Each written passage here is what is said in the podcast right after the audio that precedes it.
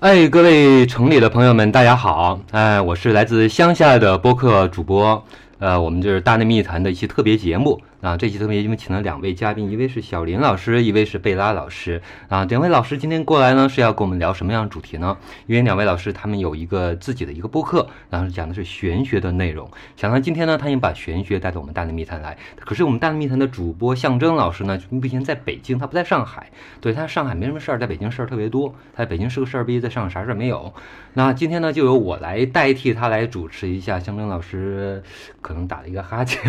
打了一个喷嚏，应该是各打了位一个听喷嚏众，。这里是一意孤行，不是大内密 谈。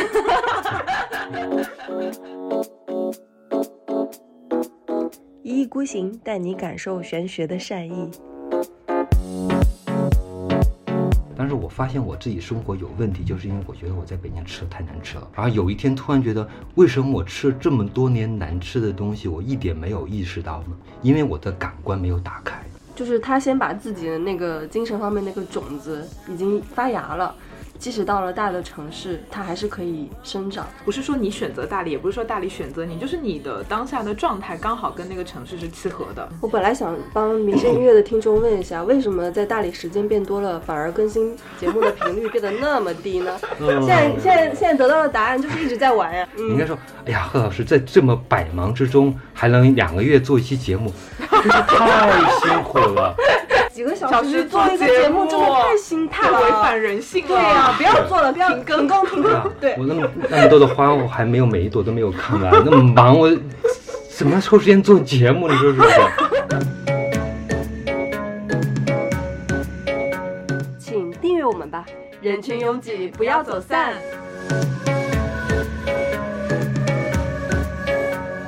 啊，我是小林。我是 贝拉，今天我们请了一个就是老呃主播老主播嗯，对老干部主播嗯贺宇老师。目睹了中国播客界从无到有诞生啊，但从自始至终没有参与过的 老主播，贺宇老师是那个迷失音乐的主播，嗯然后同时也是大内密谈的主播。然后我们之前跟贝拉嗯、去一起组织去大理那个听众开活动对听众活动的时候，就住在贺宇老师的民宿里面。嗯对，贺宇老师二零二零年的夏天吧，对，搬到了大理。毅然决然从人群拥挤的北京搬到了 大理，嗯对，开启了他的幸福生活。不对会搞客栈的主播一定不是一个好编辑。对，嗯，是这样的，其实我要澄清一点啊，刚才咱们说的那个，就是我是说说我是两个播客的主播，其实呢，我都算不上，严格来说都算不上。嗯为什么呢？迷失音乐是我一个个人节目，但是这个节目呢，实际上是一个一个音乐推荐的节目。它不是一个表达话题，或者跟人去交流，或者谈论某一个主题什么的都没有。嗯它它特别特别简单，你可以把它理解为就是一个嗯有人声的歌单，仅此而已。嗯所以我不不会把自己的节目赋予更多的价值和意义，嗯，我就放点自己喜欢的歌，你爱听不听。那为什么这是其一。然后大内密谈呢是这么一回事儿，大内密谈呢就是说，它其实最早呢是象征向向大爷和李志明李大爷两位大爷他们之间想要搞点什么事儿，但他们俩呢都是比较害羞，你知道吗？对，然后想搞又不敢搞，然后我就劝劝他们说，你们按都他们能不能说，那就说一块儿一块儿传一个节目吧，不行的话我给你们呃润滑一下。贺大爷加入一下？对，因为你你你知道，其实做节目也好，或者聊天也好，三个人嗯是最好的。人太多，嘴太杂，对，话题永远在飞。对，今天从从上海到北京，然后到外星，然后一会儿又到曼达诺人， 就是他永永远永远是对，永远是不不不稳定的。嗯，那么最稳定的一个结果，两个人呢，其实呢也比较稳定，但两个人处于会有一个问题，这个话题聊干了之后，他就没法接着聊了，经常是会出现冷场，对吧？嗯三个人其实是最好的最稳定的结构三角稳定结构，对对对对，在在物理上是适合的，嗯在人际关系上也是适合的。嗯就三个人咱们一块儿聊天的时候，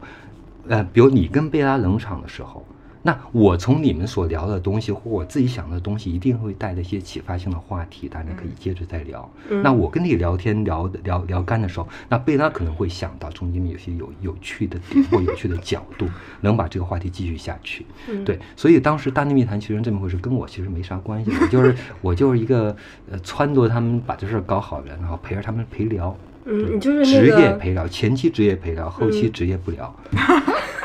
就因为大内密探后来我已经没有参与了，一年有一期节目就是做一个音乐的一个盘点盘点对、嗯这个盘点对我来讲，无非就是我自己节目的一种精华性的延伸，加上跟向大爷之间在呃里胡必聊，对胡必聊几句，对，嗯好像就说的是音乐，其实没事儿，我们就听听歌聊个天儿，这事儿就完了。所以说实话，我在对于对于播客而言，我其实是并没有太多的经验，其实还不如你们两位。那当然了，那肯定啊嗯，，那肯定啊，当 然，嗯。对啊，我们俩可是两个人聊聊，撑起了三十多期节 目呢。是是是，你们马上要见证播客的爆发，对吧？这个风口就在你们这儿了。啊，不知道呢，我们只是想做那个玄学播客的什么头部，对不对？ 我们肯定是我呀、不是想做，你们已经啊我嗯是嗯们已啊了经，试我们了，已经是呀、对对对，头部和尾部都在你们这儿，因为只有一个。嗯，什么？好气哦！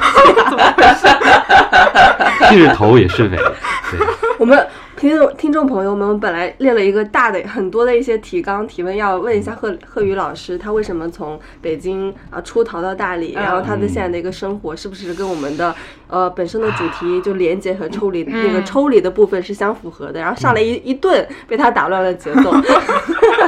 节奏是什么？不知道 节奏来是 没有节奏好，那我们回到一个回到一个正常的节奏吧。如果说有好节奏，好那节奏应该是说为什么从北京搬到大理？对吧对是的对这个问题好多人都问过我，嗯其实我每一次的回答都不一样，然后有不同的今天呢版本，你需要哪个版本，我们就就是当你需要下一个的玄版学本，版本，今天的版本，今天的版本，玄版本，玄版玄 版本。玄版的话，我觉得是可以是这么理解，就是北京，我怎么用玄学的语言来表达？其实我也不懂，我就嗯猜一下吧。啊 我觉得北京它笼罩着一种气氛，嗯就是这种气氛是一种越来越让人不是作为一个个人而言，这种气氛是一种比较反生活化的，嗯一种非人性化的东西。因为我昨天刚到上海，我到上海之后，我第一个反应是什么？我我觉得上海是中国最好的城市，从客观上而言，嗯每一个人都必须承认这一点。嗯这没有没有办法说的。但是当我下来看到那么多的人、那么多的车、那么密集的高楼、那么紧凑的这种空间，然后我第一反应是，这不是人应该生活的方法。你知道嗯北京比上海差差到哪儿去了吗？ 我下楼我要买包烟，我要走好几百米才能找到一小卖部。嗯，我们楼下整个一片儿区连一个小卖部都没有，一个小超市都没有。我看到上海到处是超市，哎呀，到处真的都便利店。对对对，到处可以买水喝，到处可以买烟抽，真是太幸福了。对，但是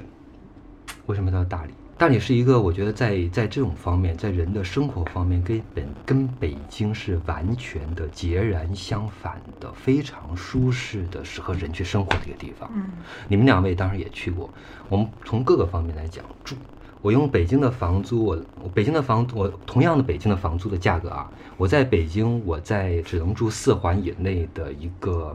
一居室、两居室，但同样的成本我在大理我可以 住一个大住大院院子子，对嗯我有好几间卧室，我想睡哪间睡哪间。 对，每天每天每天轮着轮着睡，可以睡一星期。然后同样的 吃，你知道北京有多惨 吗？哇，你在北京生活过，嗯， 你知道北京有多惨，超难吃，超难吃。 又贵我们说，其实其实北京也好，上海也好，或者说广州、深圳也好，那所有的大城市，你真的说一定要找到好吃的，绝对有。对，全世界什么东西都 都不缺。可是它不是说一般人普通生活很便利的能够获得东西，它是一个高成本的东西。所以我们说，东西一个地方东西好吃不好吃，实际上是说，嗯，你出门随便找一家看着还行的餐馆去试一下，那这个口味是能接受的，那我们觉得这个地方东西还行。嗯但是在北京，如果你随便找一家饭馆吃的话，你一定会做好准备，说我这顿饭今天吃不完，我就要走人。嗯就是那么难吃。当我们在北京习惯的时候，我们不会觉得是一个问题，嗯对吧？？你在哪个地方习惯，你以它为作为一个基准去衡量别的东西的话，你不会觉得我现在生活是有问题的。嗯但是我发现我自己生活有问题，就是因为我觉得我在北京吃的太难吃了。然后有一天突然觉得，为什么我吃了这么多年难吃的东西，我一点没有意识到呢？为什么呢？因为我的感官没有打开。因为你没有吃过好吃的，不，我吃过好 吃的。我去过广州，啊，我也是去过广州的人全中国最好最好吃的城市。 对， 东南亚好吃吗？那你说我的去过。葡萄牙的红虾好吃吗？好吃好吃哎，我去过。西班牙的火腿好吃 吗？好好吃，吃。哎，西班牙我们去过，意大利的 cheese 好吃吗？好吃。哎，也去 过，好吃。不好吃的东西我们都都都吃吃过嗯对，就是，但是之前是说我们对这种生活没有那么的重视，我们对自己没有那么的重视，嗯我们没有那么真切的去关心自己真实的生活，嗯，嗯，吃喝玩乐。对，你会觉得吃到好吃的东西就像放假一样，偶尔吃一下对而已，它不对能够变成日常。嗯，那当当当我们的日常吃到一些很一般或者是不好吃的东西，我们把它当做一种生活的一个必然的一个代价，或者是是很自然的事情，我们不会觉得这样吃是有问题 的，哎，那你这们样生活是不对的，你会有那种意识。对，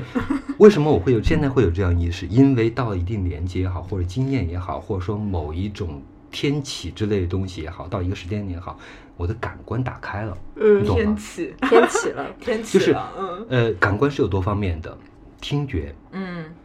它是带来的是音乐和声音，视觉我们看的是影像画面，包括流动的画面，嗯还有触觉，嗯对我们感受到温度，感受到物体的质感，然后还有就是嗅觉和味觉。嗯其实呢，每一种感觉都是我们通往这个世界的一个通道，我们跟世界沟通的一个通道，或者说我们跟更高层面的东西去理解它，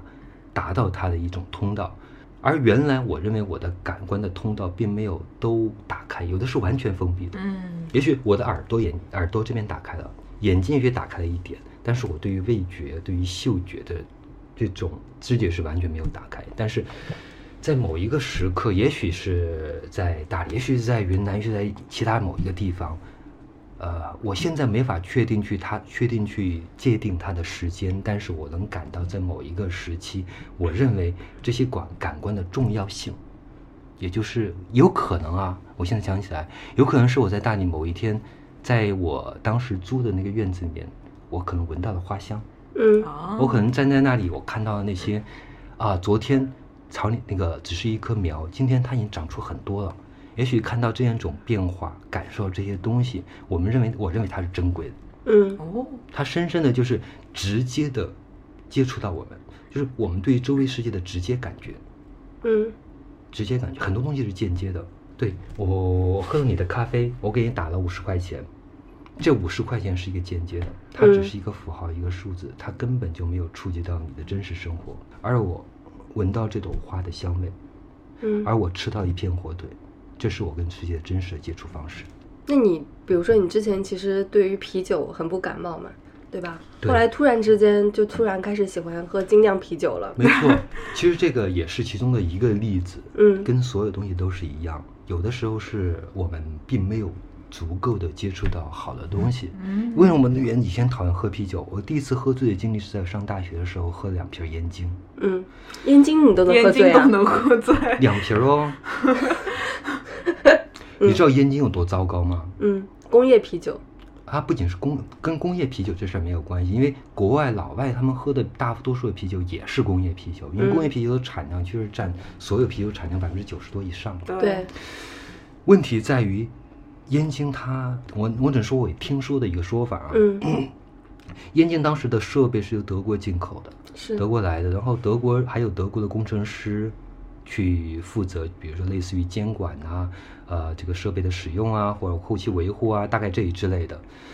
然后那个有一个，其中有一个德国老头儿跟我的一个朋友的认识，当他第一次从那个工厂出来的时候，气得大骂，说为什么你们中国人就这么做东西给自己人喝吗？为什么？因为里面的一些流程非常不规范。呃，流程啊，或者原料，或者别的，具体它原因没有可能，因为我也是听说的转述的，没有具体的，嗯没有很确切，但大概就是这个意思。就是老头儿已经气得不行，你们就这么做东西给自己人喝，嗯对，对他们说这是一个不可思议的一个事情，对我们其实是一个很正常的事情，非常对正吧？常嗯我们这做的东西反而是给别人的，对吧？，提升效率嘛，什对么大什么大东量西生快产嘛，对啊，而且那个那么难喝的东西，当你喝又喝多了又喝吐了，你从来没有觉得好喝。我以前有社交恐惧症，我觉得很大程度上是来自于这个啤 工业嗯啤酒酒。太难喝，哦 嗯原来是这样，因为大家不在 是北来自于跟人打交道。哎，你在来自于你看在北京啊，呃，现在好一些啊。你看，在零几年的时候，大家社交的方式，哎呀，出来吃个饭或者出来聚一下啊、很多时候其实都在邀请，是在去撸串儿。撸串对，喝撸啤串酒喝酒，嗯，对，那个串儿吧，其实我觉得串儿本身，烤串儿本身其实它有好吃，它一定能做得好吃。你看日本人做的多好吃，嗯，烧鸟，南方南方做的多好吃。嗯我们在云南吃的下一次些的烧烤烤小多瓜也好不吃错 对哎，简直太棒了！因为烤是人类最最初始、最原始的一种烹饪方式。对嗯已经积累了最多、最多、最多的经验。比方我们所谓的炒菜，嗯这个、这个、这个是在很、很、很晚期以后才出现的东西，而烧、烤。嗯就是一很个原始的真的烹很饪传方统式的嗯对，非常本质的一个东西，它一定能，一定应该是好吃的。那为什么我们在北京吃的东西那么难吃？为什么呢？为什么呢？ 那个，我觉得是一种对待生活的方式，或者说一嗯太糙了种，对，太糙了。它羊肉能切到这么大一坨，里面好多肥肉，上面吊着黑乎乎的炭灰啊，嗯还有烤焦这种东西，穿成这么大一串儿，然后让你来吃，那个真的。把你嗯当成一个鸭子来舔你，呃，不是当个鸭子来舔我。我每次在当时我在吃这样的烤串儿和喝喝那样的燕京啤酒的时候，呃，我的想法是说我付出这样的代价，呃，行，我去结交一些朋友，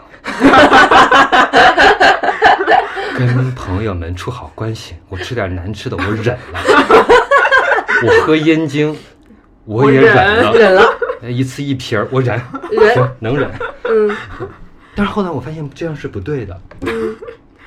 这样是不对的。你不应该说为了别人委曲求全自己，把自己的感官完全封闭起来，让它嗯麻痹麻痹掉。因为这样的话，你其实能一时讨好到别人，但是对你自己的灵魂的生长是没有任何好处的。对，因为我不认为灵魂跟肉体是一个分离的，我嗯从来认为说灵和肉是一体的，没有这种两分法，内在和外在，形象、呃表象和本质。对我来说，本质它一定会有呈现的表象，表象就是本质。嗯嗯，哎，我觉得这个跟贺老师月亮在六宫有关系。刚刚看了贺老师的星盘，嗯，因为六宫在星盘里就是一个非常世俗的宫位，就是一个跟吃喝玩乐，然后跟你的日常生活相关的一个宫位。对，然后我觉得说得月很亮好月亮大在里面，感觉就是你的一种安全感，你的潜意识可能会跟这些日常生活是挂钩的。对而且我认为说，日常生活里边大有含义。嗯，就每一个细节里，就是你从从细微处入手去去感受感悟一些 深奥深意，嗯真的是。我们如果说有一个更高的存在，或一个神，或一种真理性的存在的话，如果有，那么它一定是贯穿在我们生活中的每一个细节里面的，否则的话，它怎么能够成为一种更高的存在呢？嗯对不对？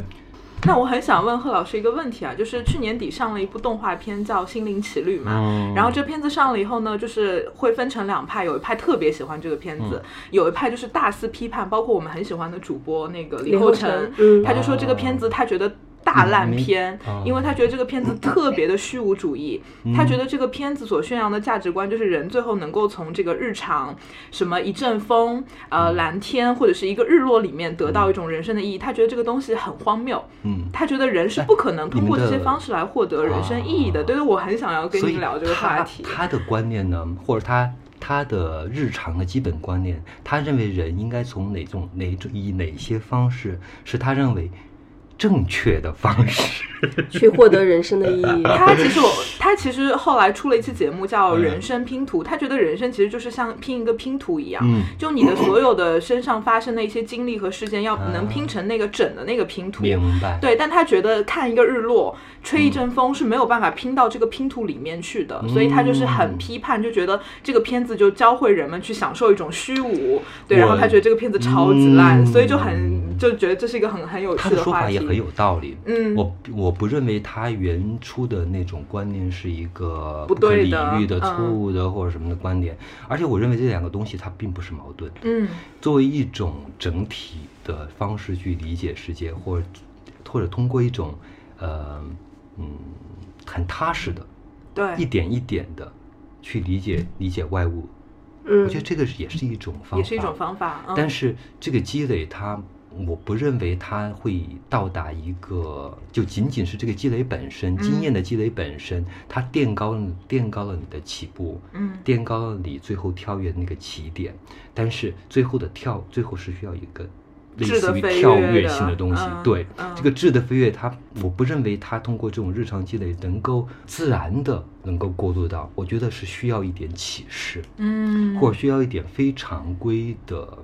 或对多数人来讲，它需要一种非常规的启示，一种因为经验是我们通过我们跟事实去接触的时候产生的一种相对比较抽象的东西。对，它积累给你，然后你去再去应用于其他的事物，它实际上是一个中转，嗯有一个中转，当然它也会循环、会生长、会会变化、会扩张。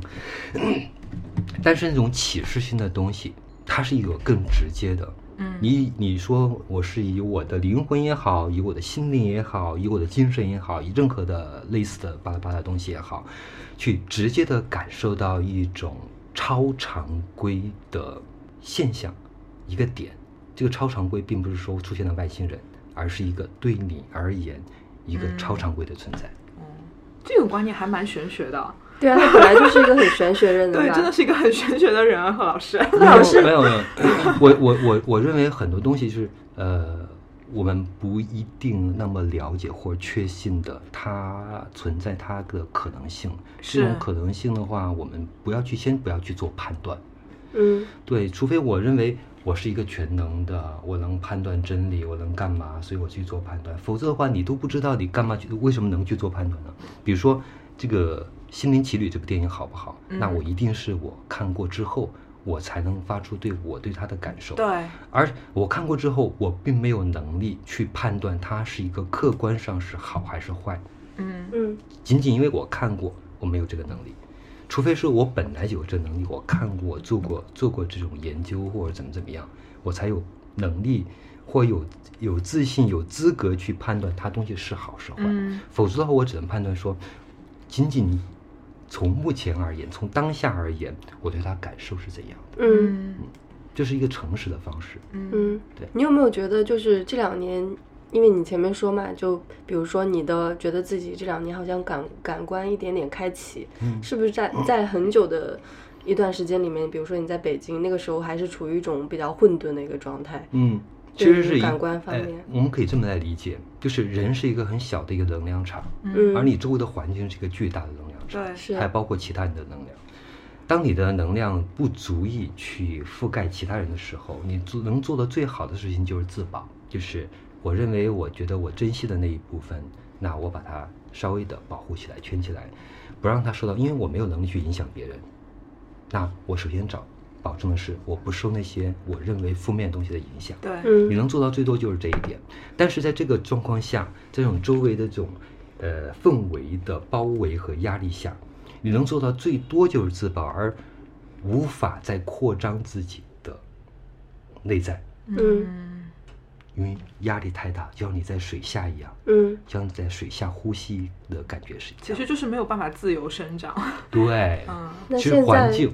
所以嗯环境是一个特别重要的地方，非常非常非常重非要常。重要。我们听嗯同样一个音乐，看到同样一个画面，或者说真正聊同样一个话题，我们在不同的环境下，那给我们的感觉是完全完全不一样的。有一天我在北，也是在北 京，我在一个朋友家里面，他家在长安街边上一个很高的高楼里面，高嗯楼上，我们坐在高楼上，呃，在傍晚的时候就看到整条长安街车水马龙，是从那样一个视角看到整个大半个城呃半个城市吧，嗯是你从来没有见过的视角。换一个视角，换一个环境，你对这个周围的认知，甚至包括对自己的认知，对自己内在的一种认知，也在逐渐发生改变。它不是嗯一瞬间的，它是逐渐、逐渐、慢慢改变的。你嗯会发现，环境，你周围所处的人，其实也是一种人文环境、自然环境，以及他们共同构成的一种氛围。嗯对于你的不管是感受也好、思维也好、你的生活方式也好，很可能是一种根本性的改变。嗯，说到那个环境嘛，因为你不是那个时候，我记得你去了云南嘛。为什么只是选择了大理呢？你没有选择腾冲啊，比如说像昆明啊啊这些城市？对环境，对，环境，昆明其实也是很好的一个城市。我昨天刚从昆明过来，我认为昆明它是所有的这种省会级省省城嘛，对，我们把比如中国的城市，比如北上广深是第一线的话，那各个省城和一些比如类似于像苏州这种地方，可能算是二线的地方。 是，那么在所有的二线城市里面，我认为是昆明是一个最适合生活的一个地方。嗯其次可能是成都，嗯对，因为但成都的天气比云南差多了。对，太湿了。夏嗯天太热，冬天阴冷阴冷，跟上海也差不太对多。那昆明就不存在这个问题，昆明一年到头都是一个春天的感觉，可能这个季节呢会稍微冷一点点，晚上会冷一点，但大白天十几度晒着太阳，阳光也很好，嗯，太适合生活了。又干但是燥，嗯，啊，而且昆明呢，它是一个，其实我建议呢，如果不选，如果我不选择大理的话，我第二选择一定是昆明。嗯嗯其实当时我在准备好了，我在昆明要找房子了，啊而且昆明它是一个，好歹它是一个省会城市，也就是说，如果你对生活要求没有那么奢侈，没有那么极致的话，不需要一也你可能都不需要上海，你在昆明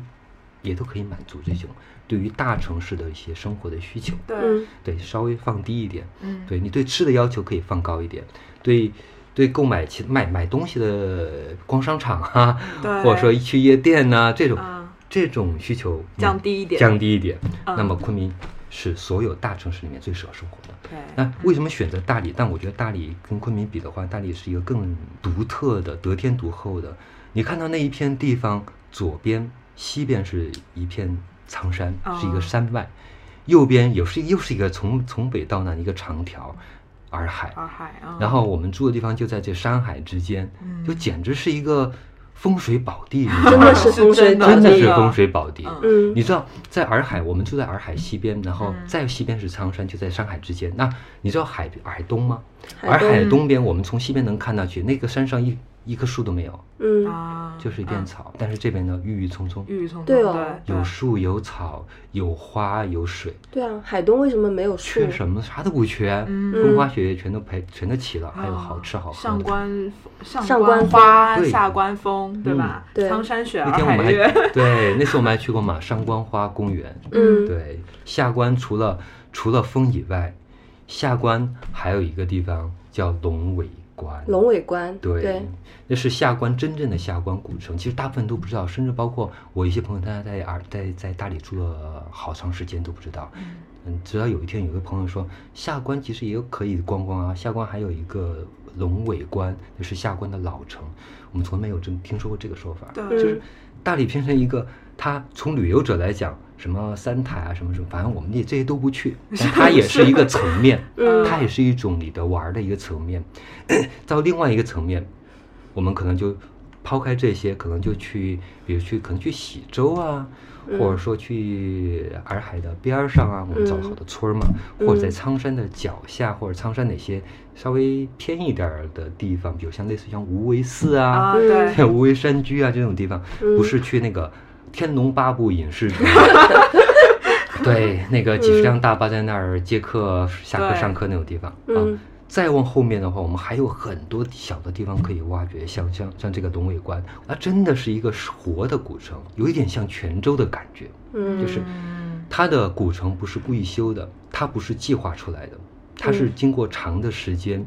一个人一个人，一个个一个一个活生生的人，他们在你生活留下的痕迹，自然演化出来的这么一种非常自然的一个小城镇。嗯，就听贺老师讲这些，就感觉好像呃，不是说你选择大理，也不是说大理选择你，就是你的当下的状态刚好跟那个城市是契合的，然说后的就太去对了那儿了，，对，说的太对了。其实我嗯想的话，中国适合居住的更宜还有宜居的城市也好，呃，城镇也好，小地方也好，应该有很多。嗯我不是发出这样的感慨，是因为我之前我认为，比如最早我出去玩的时候，我就在国内玩一些，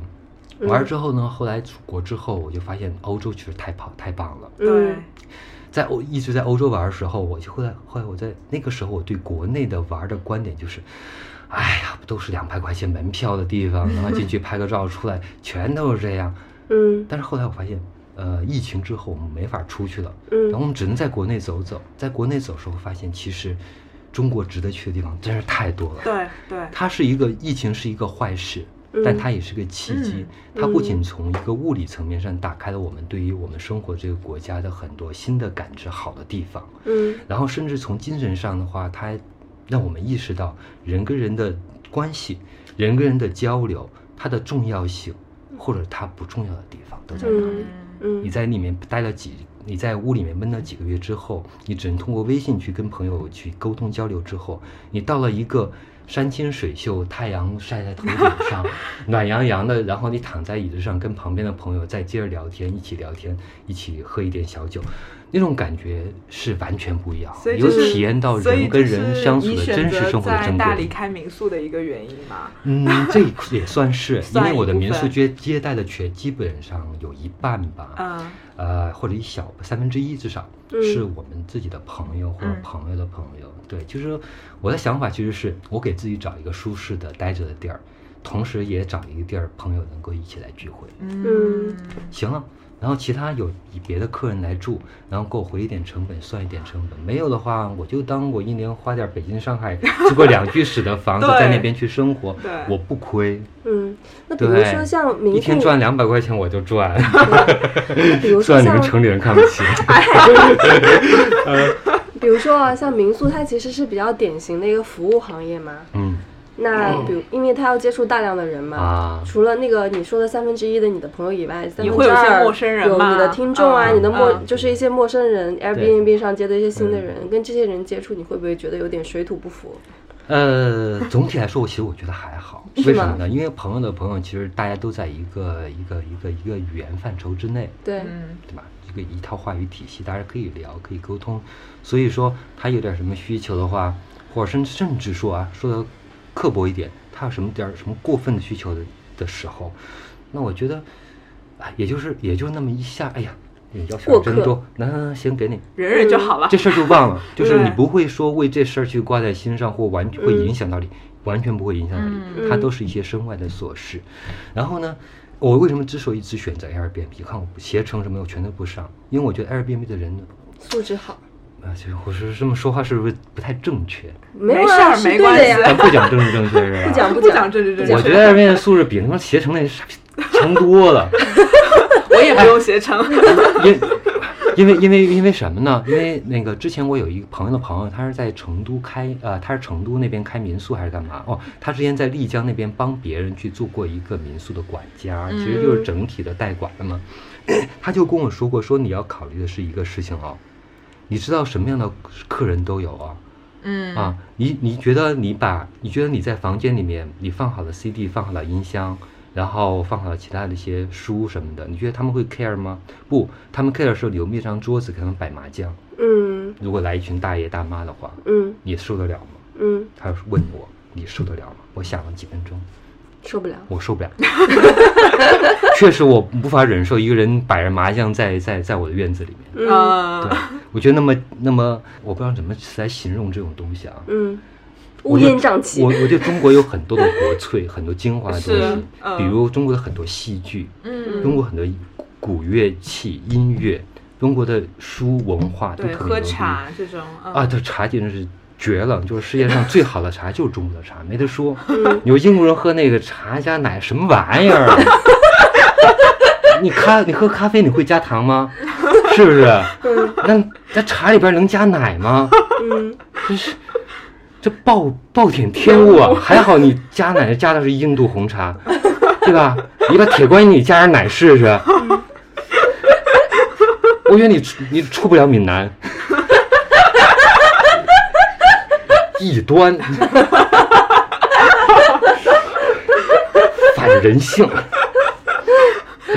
这么多哎，国咱粹咱。咱说说说说说麻将呢，说麻将哦呢，说麻会将不会水土不服？对，就其实说接触大量我的们人。铺垫一下，就是说我们中国文化博大精深，但麻将真的是垃圾。我们不是说它这个游戏本身这个这个流程它不是垃圾，嗯，嗯，但是这种使用的氛围、这种玩法就是太垃圾棋了。牌室那种嗯，乌烟瘴气的棋牌室，对乌烟瘴气抽着棋牌室烟，然后赌着对钱对，什因么的，为我现在是一个特别温和的人，我是在，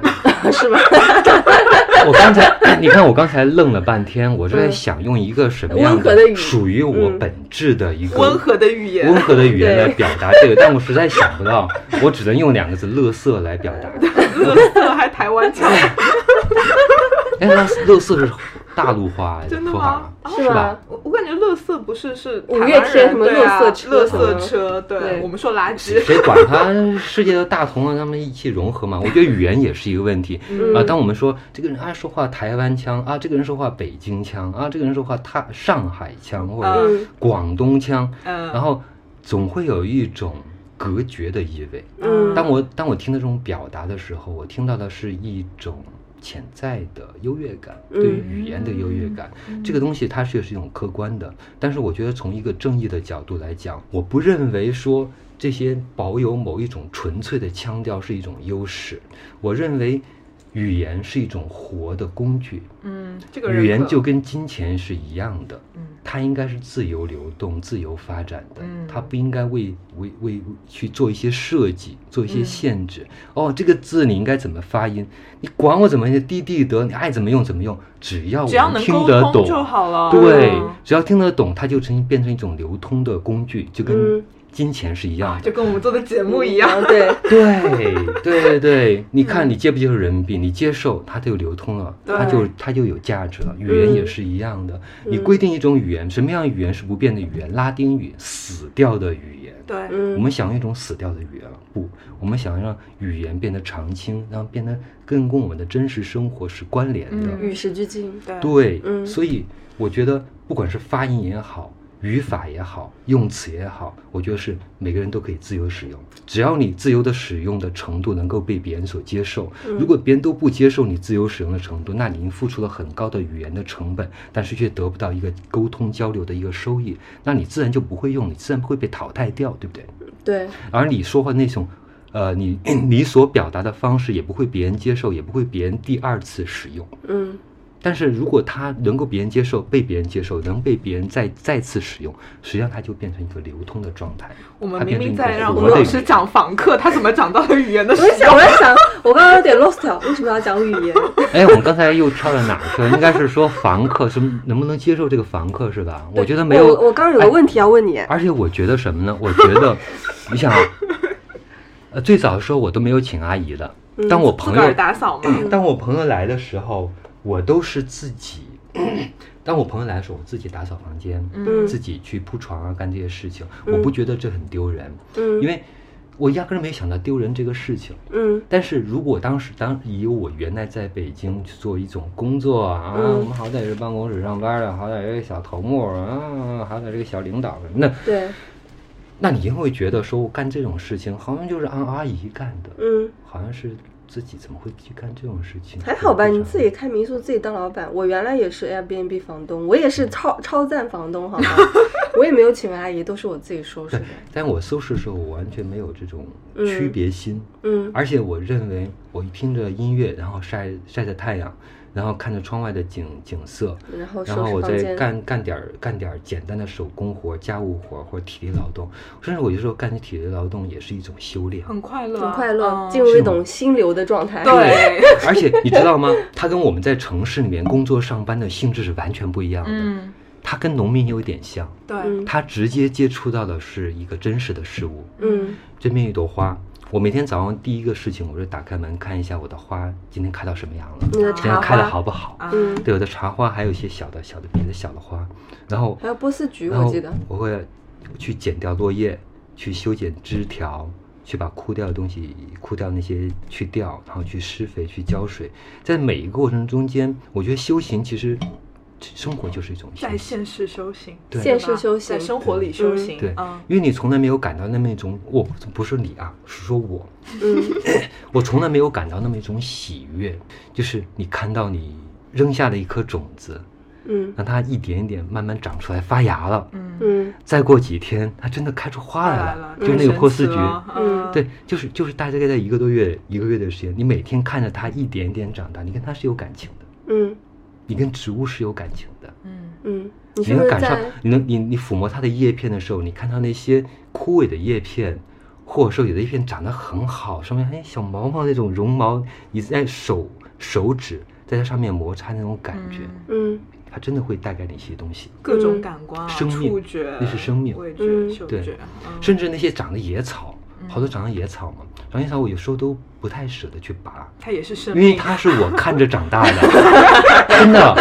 你跟自己的孩子 一样，它长出一个苗的时候，我并不知道它是野草。对嗯，然后我看着它真是长长出来了，虽然嗯野草，但是野草还能开出一点点小小花，嗯花、野花、啊小野花啊小野花，我就让它留在那儿，我觉得特别美好、这个事情。嗯对，就是这样。但是我在大城市生活的时候，我真的没有感，没有这种感觉。嗯我在我对于路边种那些花花草，我从来都没有理我从来没有停下脚步去看他们一眼。嗯然后现在想起，我会觉得特别荒诞。那我每天在这条道路上行走的意义是什么？嗯只是为了从一个地方到达另外一个地方的一个过程，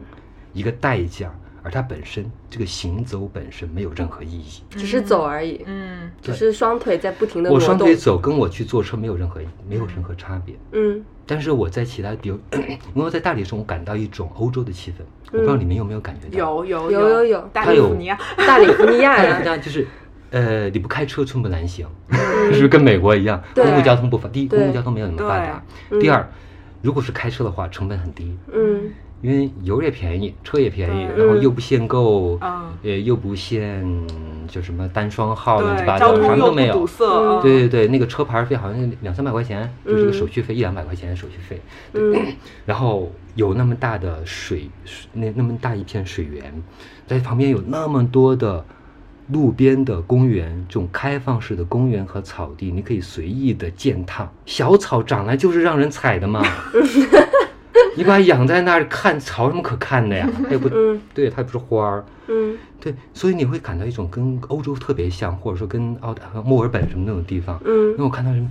哎呀，这个城市被一片被一片花园包围，大理也是一样。洱海边上那么多的草地，大片的草坪，然后上面有椅子，有栈道，有嗯林间，有那种林间的小道， 嗯，就是有一种时空错乱感。我到底是在什么时候？我到底是在什么地方？而且我觉得在大理好好多那种鸟，很多长得很漂亮的鸟，在大城市都看不到。对呀、嗯生态好，嗯哎，对你看，有一种鸟其实是一种很常见的鸟，但我觉得好像是听说啊，因为我不是鸟类专家，但是我们有朋友是就是观鸟的一个资深的观鸟，甚至在做这个行业，他们就说这个不是戴胜吗？嗯长得很漂亮的鸟，头上一个头冠，然后嗯彩色的，嗯这个就是戴胜啊，就是很常见的呀，跟喜鹊一样常见。可是我们在城，我在城里从来没有看到过，或者根本的一点，我们从来没有在意过。嗯，没有观察过，对，看过没有在意过那些，就是能给我们带来一些快乐和感悟的植物、嗯动物，嗯，从来没有在意过。嗯，大理那有我们动物在园吗我？们在意的是什么呢？其实我也不知道我们在城里面我在意的是什么。我们在意的实际上是一种虚无。我感觉在大城市好像是一种符号是被一种身份所绑定了，嗯对，而且你对跟你刚才说的一样，嗯我们在做一些有一些劳动、有些工作，我们是直接面对我们的最终的东西。对，嗯物体，而且我们的每一份劳动都能直接呈现出来我们的价值。嗯我给它施了肥，过了几天，我安静的等，慢慢的看，嗯或叶片不再枯萎了，嗯，变绿了，嗯开始生长了，嗯花也开出来花长了。出来了在这么一个天气，在十二月，在一月，开出了好多好多新的花，嗯就是。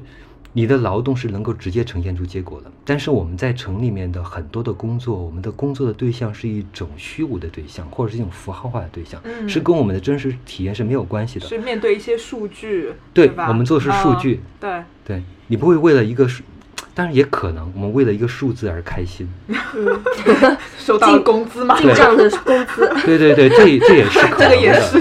但是开心它是一种间接的开心，你嗯不是会因为这个数字本身而开心，嗯，不会因为你工作的对象这个数字嗯本身而开心。你开心是因为你进行了一连串的联想。我今天拿到这个六位数还好，五位数也好，那我能在未来，我有有它是一个，我能把它变现的去实现一个什么的，你知道吗？就隔了多少层？好多你的欢乐来自于你对未来的某一种预期，预，期，嗯嗯，对，而不是一个直接接的快乐的当下。对，对，嗯这种这种差别是会造成一种我们对生活感受的一种截然不同的东西。就是嗯在大理的时候，我们想的是我今天应该怎么去生活，我今天要去做什么，我不会想。哎呀，明天我这客人到底来住还是不住啊？明天我收回多少钱是我的成本啊？去算这个，我们不去考虑这个事情，我们考虑的是生活在当下，当下每一个最美好的时刻。我觉得他生活的是一个乌托邦。对，嗯所以其实你你在大理开民宿，你有一个民宿主人的一个身身份你会对被他所圈限住吗？完全，我听下来就觉得完全没有，完全没有没有对，嗯没有嗯没有。如果哪天哪天我觉得，嗯，这个院子我就想自己待着，嗯想我想自己待会儿，那我就把那个日期给关掉，我就不用定了。嗯对，因为我觉得对于自己而言，开启生活的感受这种感官的大门，比多挣几百块钱、几千块钱要重要太多太多。对，，嗯多几百块钱我也不会富，少几百块钱我也不会更穷。对。嗯而且我觉得这种快乐一定要你自己体会过，你才能知道。如果没有体会过，光听别人这样讲，其实是很难感受到嗯的。没错呀，我是我来大理之前，嗯我也听朋友讲，其实讲的跟我的话可能是八九不离十或者对类似的，嗯或者至或者可能也没这么夸张 啊。但是我能理解这个意思，就像小时候我们听爸爸妈妈就像唠唠叨叨跟你说啊，应该要多穿点衣服讲啊，一些人生道啊，理，多喝 点水，啊呃，或者说给你讲的人生道理，你会觉得那是一些，嗯哎呀，我明白这个意思，但是你体验不到。嗯真正到到了一定年纪的时候，你经历过这个事情之后，你能体验到，到这个时候你就想起爸爸妈妈年年轻那个小时候跟你说过什么，嗯，然后那我现在要不要跟别人说？什么都不说，嗯说了他也感受不到，嗯他到了时候他能感受，他一定能感受到，嗯所以都是废话，嗯一切都需要来自于真实的个体的直接接的的体体验，，嗯对，你现在有没有呃，比如说现在有很多陌生的人来你这边去住嘛？你嗯比较喜欢怎样的客人呢？我喜欢两种客人，嗯一种客人是说，嗯，他是一个自在的、自由的人，他生活在他自己的世界里面，他友好、礼貌、谨慎。谨慎，谨还有慎还有谨慎，呃，我说， 不好意思，不好意思，我说这个谨慎其实是一种，怎么说呢？这个谨慎不是不是不是咱们通常以为的那种拘很有防备谨小心慎微那个啊谨慎。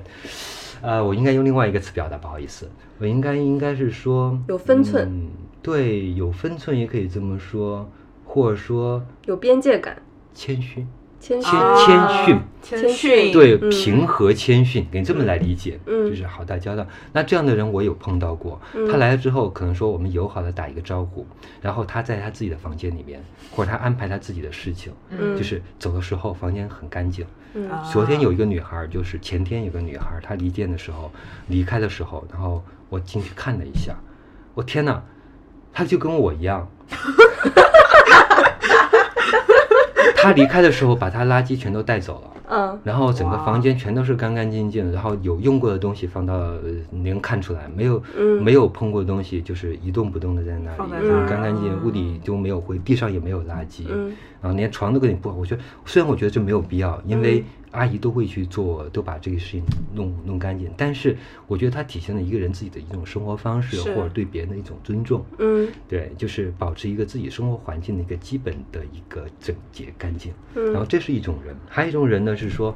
有可能你不用太拘小节，但是呢，你在大的方向上，咱们或者是能一块玩到一起的。这嗯种玩到一起可能有阴差阳错，有时候我也不在，有时候也不一定说，呃，说几句话大家就能聊得很好什么的。但是也有这种可能，就是朋友的朋友这种情况是最多的。嗯就是大家都知，嗯，不能说知根知底儿，但是我对朋友知根知底儿，他的朋友我会相对比较信任，然后大家聊一句，嗯，没问题，嗯，就这样很自然。说你说哪种人我更喜欢？我一定要现在回想，我可能用语言来表达，但实际上我是在实际上我们在这种过程中间是从来不用 不用大脑的，嗯只用心灵嗯感受，嗯感觉对就对，感觉不对就不对，不用付出那么多的成本。说我来思考一下，我来判断一下这个一二事情三对四不对一二三 四，哎，他给我打几分？打几分的有什么样的待遇？没有这种事情。对，嗯就是当下的直接对，的交流，然后没有你会有 KPI 对这种客人的感觉啊考核，也没有 KPI 对自己的考核， 不需要量化，这个东西是所没以有贺办法老师，你量现化。在已经没有所谓的任何世俗意义上的人生目标了，就没有这些东西了，是吗？有 吗？世俗意义上的人目标，比方对嗯说我能活到多少 年，过到多少岁，对吧？ 啊，我要养几个孩子，每个孩子哪个孩子上哪个大学，嗯呃，我要娶几个，不娶几个，娶几个了？你要娶几我要个了？我我要我我要不要嗯结婚啊？要不要干嘛？啊、我要不要挣到多少钱？嗯对要不要买哎，我要不要房子吗嗯买哪个房子？嗯啊，要不我要要买不要哪哪个个牌子车的车？要不要买个特斯拉？对，买不要要不要克斯成为 Airbnb 最棒的房东？嗯没有，呃，我全然都没有。全部都但没有是嗯这个全都没有呢，可能跟这个东西呢也没有太大的感受，那也没有太大的关系，跟我搬跟我们在大理生活这个事情，因为呃，嗯而且我认为这是一个反反的，不是因为我到了大理，所以我不再去给自己设定那些 目标，远的目标，嗯而是因为我从本来就没有远的目标，嗯，所以我觉得大理是一个非常适合我这种对嗯对，颓废的人。嗯，所以我才说你和大理其实是互相选择，嗯对，不是说他选择你，也不是你选择他，我觉得非常对。嗯你看刚才咱们说大理，为什么会选大理？其实昆明相对来说，云南别的地方也有很也多很很好的地好方，嗯嗯但是呃，我也感受了一下，没有去打分，没有做量化分析，然后只是一个感觉，嗯就是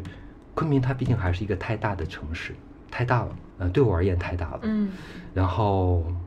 人太多了，密集的地方也挺多，当然好地方也不少。然后腾冲，腾冲是滇西的文脉，但是相对于大理而言，我认为我能够认识的朋友或者能玩到一起的朋友相对比较少一些。是不是到了大理以后碰到好多你原来的朋友都在那边居住？天哪，大理真是一个藏龙卧虎的地方。突对然发现大家都在大呃。理，其实 你不用说很多，就说几个点。就那天听到有人说，呃，有一个朋友，北京的朋友，嗯他也在常住在大理，大理这边儿他应该跟那个有关系吧？嗯，这边儿登在珠峰登过顶的，现在在大理待着的有三十多人，真的啊，有很多啊，嗯很多歌手啊、音乐人呐、或者跟这种啊、呃影视啊、艺术类的啊相关的嗯相关的都很多很多。那大理也经常有很多活动，我们有一公也不是我们啊，是大理那边有一个公，还有一个公众号，我有时候也会看一眼。它每周都有好多这种文艺类的活动，当然比不上像呃北京、上海这么洋气，比不上上海这么洋气了，但是至少它也是说，你说作为一个五线城市，是对吧？嗯五六线城市，它有一个至少等于一个二线城市一个呃文艺水平的一些活动，嗯其实已经很不错了。嗯，包括咱们上次去大理，它那边的农场还会有面包集市，这种对就真的很棒，很对很很对像在欧洲那种感觉。没错，没错。嗯可而且能在大城市，我们很难遇到这种，没有你可以在一个没有大的草坪上对开阔的地方，对享受点吃点面包，喝一点对饮料，是的，对大家晒坐在晒草太坪阳上晒很晒随太阳意聊天嗯，那简直就是欧洲嘛，欧洲对大学校园里面的感觉嘛。而且在无为书坊，他还会办那个村上春树的读书会什是么的，是的真是的的，真的，嗯真的，还有好多什么艺术类的讲座什么的。前两天有一个大概类似于就是启蒙时代的，就是那种画作的一个讲讲讲讲讲座之类的，这种嗯艺术类的东西也很多的。而且那个大理古城里面不是有一个叫 Live House 叫大理九月吗？哦，九月对嗯我，发现九月里面的那个水平 Live House 的那个演出水平还挺高的呢。对对，对，因为他可能说他请的人并不是那种特别什么有名国的际上真的有名大的牌的，但是他那的种嗯就是关注的是一个品质，我觉对嗯得品质特别重要。嗯，啊，品牌它其实是品质的一个积累下来的一个客观效果，它并并不代表说，在这个品这些好的品牌之外就没有好的东西了，嗯好的东西就这么生长起来的。嗯它到了一个程度上，它就会积累成一种品牌效应，会有很多很有趣的人就是藏在那里。嗯就我们有一个有些朋友的朋友，其实是玩说唱的，嗯对，人都是即兴就来了。嗯今天开心，然后谁说了一句话，压走走了一个韵，嗯然后后边人跟着开始 rap，嗯，然后一桌人开始、哦开始互相 rap，互相嗯 battle，、你知道吗？哇，太 chill 了。就在太就在棒了吧就在诺顿吃火腿的时候， 诺顿的火腿很嗯好吃对，，贺贺老师给我们从，因为他刚从诺顿。呃，嗯去过诺顿嘛，给我们对带了个诺顿的火火腿，腿我们嗯刚刚就是把它切片了，哎呦，不亚于西班牙火腿，，对，嗯就是真的是不亚于西班牙火腿， 而且还便宜，哦是，实在的说的话，它跟这个西班牙好一点的火腿比的话，还是有相当大的差别，从嗯口味、口感上，但是性价比真的无敌，哎，它的性价比绝是无敌的。无敌你了，你想啊，我们两斤火腿多少钱？一百多块钱， 对啊，你买鲜肉估计也对，就我们差还不多在这说，在上价。海买一斤那个对猪肉猪肉都要五十多块一是斤，对非常是贵的。嗯还那蛮诺贵顿的可能说很多人还不了解诺顿的嗯火对腿，我应之该前说都没中国的听火过腿可能嗯金华火腿是一个，是对吧？诺顿的火腿我也是最近才知道，因为也是当地的朋友说，哎，我们云南我们都吃诺顿的火腿，也不会吃那个、嗯哦。云南另外的宣威火腿也很有名，嗯对，很有名，在外尤其在外面很有名。但是我发现我们本地的朋友就只吃诺顿了，只吃诺顿，而且对确实挺好吃的，真的好吃。因为它是嗯可能是中国唯一一种可能可以生可以吃可以的生火吃腿，吃，可以生嗯吃。对咱们之前在喜洲也买了火腿，但都得蒸熟蒸熟了吃，不能吃生吃。但蒸熟了也已经也很很好吃吃，了，跟那个嗯对娃娃菜一蒸，是我真的很好天吃，呐，太好对吃的了，所以你看这个火腿，其实让我们生吃觉得也不错，嗯不错你等它嗯，蒸熟了之后，也炖个娃娃菜之类的，应该也很不错，很不错嗯，那哇诺邓呢是在大理的西边儿，嗯一个叫云龙的一个县，它这县里面的一个村，那个村是一个百年的一个老村，它呃到那个村是依依山而建，非常的美，尤其是在一个光线好的时候，你会看到那村子里面那些啊。呃，房屋光也影映错落在那些绿树红花之间，嗯非常的美。然后那个村子爬要爬上去有点累，因为嗯在海拔两千多米，可啊能说你爬就一般的人可能累也嗯不习惯的可能会有点累。当你爬到那个村子后面的时候，山村子的顶上，呃，最靠山上的地方有一个道观，道观，嗯，嗯道观道观供供我们玉皇大帝什么？道观旁边是文庙，武庙，文庙供的是孔子，武庙供的是关关公关公。对，嗯，从这一片再上铁去栏上之后，你又看到有一片巨大的一个草坪，在山顶的稍微靠下一点的地方，然后你躺，然后我就躺在这个草坪上吃着火腿，晒着太阳，抽着烟。哎，我就想把我朋友都叫上来，可是他们走累了，你知道吗？这爬不动了，我觉得到了大理唯一一个坏处就是人会变得懒。嗯，对，我觉得这点路爬上来享受一下多好。哎，累了，爬不下边动吃了，我们就在下边吃火腿。对，喝就咖在那啡边躺着喝咖啡，嗯嗯晒太阳，嗯嗯，洛邓的，我觉得洛邓火腿，我觉得还是值得推荐给就是云南以外的朋友们，嗯对大城市的朋友们，你们可以可以体验一下。其实中国还是有很多这种古，它是在小村子里面，一个村子里面几乎每家每户都在做火火腿。腿，嗯那火腿的工艺还是很讲，因为那个地方产盐，嗯，你要是产火腿盐是要啊盐来腌嘛，是对吧嗯？它是本用本地的盐来做，嗯他那边本地不是井盐，井盐，盐哦井。嗯对，然后那个因为诺邓那个地方呢，它是在大理的西部，也就相当于在云南通往西藏的那些古道的嗯上面。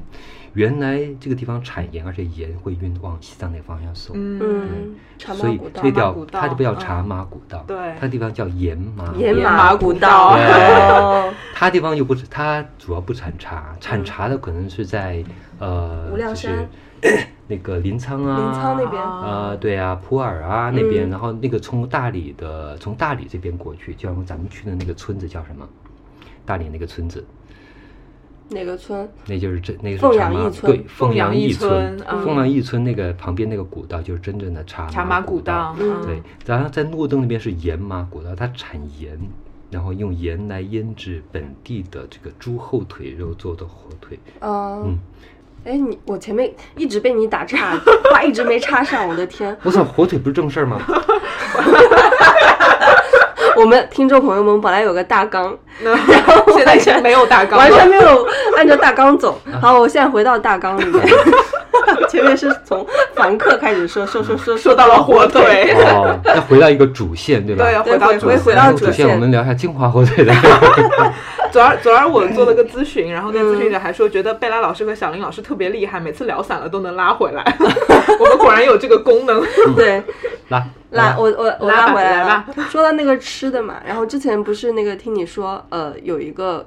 比较有意思的一个访客去你那边以后，还会呃，就是扒蟹脚去做蟹粉汤圆什么的之哎类的。呀，哇所以我觉得这个就是文化，嗯不是文化或者不同地方的不同的这种生活方式这种融合，我觉得是非常很有趣的。那个那个那个姐姐是一个，啊那姐姐就是上海的，从上他海是你过的来。听众嘛？呃，她她是大内的听众，哦对，因为她对音乐没有那么感兴趣，她感兴趣嗯的是旅旅行。嗯它是中国最早的，可能也不是不一定是真正最早，但是相对很早的那一波户外玩户外的人， 那驴友。嗯嗯对他比我玩的还早。嗯我最早去玩户外大概是两千零二零三年，出去走走走一些徒步线路。然后他应该是在九几九年代后期，那会儿中国还是你知道吗？还没有那个经济还没有爆发，是只是刚开开放一阵。大家对他在旅那游个只是一个概念吧？对，那会儿真的是旅游，真的是概念。你呃，你不会想到说那些除了旅游主要旅游景点之外的你地还方，能这样去玩对儿，嗯，那会儿春节都没有人出去玩的，嗯，都我在还家里。过对，都年 在家里。你出去玩，谁春节出去玩？是就是旅行这个是好像好像不太在当时的概念也是不可思议的。我两千零一年的时候，我去了趟南京，在春节的时候，嗯，我去南京，我呃在在那个登记的时候，他不要写你来这个原因是什么？那会儿管得挺严的还，嗯，我不好意思写旅 游，我说回探亲对回家路 过，其实我用不着路过南京，你知道吗？嗯但是我只能写个回家路，不然否则的话，大春节什么人都没有，人家都在家团聚，那么跑来干嘛呢南南京、杭州，呃，杭州我在南京还杭州都都去了。我们那边都都是家里人在这边，对吧？呃对，吃着年夜饭，包包一个地方吃年夜饭，嗯，旅游怎么可能？就是你会面对这种质疑和眼光，好像觉得你不太正经，甚至可能通知个警察都有可 能。现在现在不一样了，现在不一样，现在大家春节嗯都出去玩嘛。是呀机票贵，所以那个那个，啊我们还是说又说远了，对还是那个姐姐，那个姐姐其实很很厉害，九年的后期就开始玩这种户外玩徒步什么的，对，然后关键是她约我们说，嗯，要不明天我们去转一下那个谁冈仁波齐，对，哎，我一下就答应同意了，嗯为什么呢？因为它因为可她以，带了好多好吃的。你说你跑到西藏，你绕冈仁波齐，你能吃什么？无非就是路上嘛，就是这些藏餐嘛，搞或者点说干吃嗯点粮，对对对，吃嗯点干粮，然后你还期望什么？但是，可是姐姐一路带着那么高级的呃西班牙红火酒，腿，我西班牙红酒，红对红酒，一高带原上真的能喝酒吗？ 可以吧带着红酒可以带着带带着带着火腿，带着各种各样好吃的，鸭还会舌头啊哎，，对自己还有还有大闸蟹，是啊，自己把蟹来拆拆蟹做蟹嗯粉，做蟹粉汤圆儿，天啊，还会做别的， 什么好吃的都带着。他认识人都什么行业人都有，所以跟吃喝玩乐这种相关的行业的尤其多。嗯，所以我们生活上不用操心了，是对我们只管对吧，看看风景就行了。对对这种苦力活儿我们自己来干，对对对，他还那个认识特别多的人，然后在大理的时候，是不是还画了一个人物关系图什么之类的？你会发现就是人跟人就突然变得很近，你知道嗯吗？就是你又认识那个，比如你新认识的一个朋友。然后刚盘几句道，发现哦，其实大家都认识，对只是朋友的朋友，可能甚至都听说过，没有见过面，没有对上脸，这样对对对对对对，就是人跟人的关系忽然变得，您不能说是真的变得近，而是嗯变得真实。嗯。嗯，原来可能有很多杂七杂八的一些欲望吧，可能是为嗯了合作，或者是为了一些资源。这样的人就不是对，不在需这儿要就了没有任何这些外部的诉求。对对对，我们面对的是一个真实人，这个是人我们觉得说，嗯，他有趣也好，当然有趣，我觉得这个概念是一个伪概念，嗯是吧？我凭什么他妈要活得有趣，让你觉得有趣？我他妈又我又不是一条 狗，我他妈费劲让你觉得有趣，对吧？我觉得是人就是活得自在。就活嗯活你是自己本来的样子，而你本来的样子跟我本来的样子，我们能天然的、自然的契合。嗯，就是这么一种很简单的、自然的、直接的关系。嗯而那些所谓的朋友，以朋友头衔，但实际上是一种利益关系的，在我们在在在我的生活里面，在或者在我们在大理的生活里面就呃比较少哦，对，啊、在嗯我这里就基本上不存在。我已经不会和那些只有利益关系的人联系，嗯我只跟我喜欢的人联系，嗯，嗯，就这么简单。哇，比如说你原来在北京的时候，搬到大理的时候，你会不会会不会觉得自己的时间变得特别多？有没有？不仅时间变得多，还有有一点，我觉得你们去过大理的话，就你们也算住过一小段时间，是应该深有体会，睡得特别特别香。是嗯对吧？对对，真的。如果我今天想早睡，那我十一点躺床上我就能睡，睡得马很上香就能睡着嗯。，嗯第二天五六点醒，醒了之后精神。特别倍儿有好精神对，嗯，然后我今天想熬夜，我们跟朋友看个片儿，我们喝酒喝到好晚，我们聊得很开心，两三点睡，嗯第二天十点十一点醒醒来，很嗯，正常醒来，睡得比较醒得比较晚，但是醒来之后一点儿不打瞌睡。嗯，醒了之后就觉得新的一天开始了。我在北京的生活跟大理生活完全不一样的是，我在大理我几乎只在洗澡和睡觉的时候待在我的卧室，嗯，其他时候我都在外面，嗯，或者在我的院子里，或者在客厅里，或者跟朋友们出去溜达散步，然后去兜风什么的，就是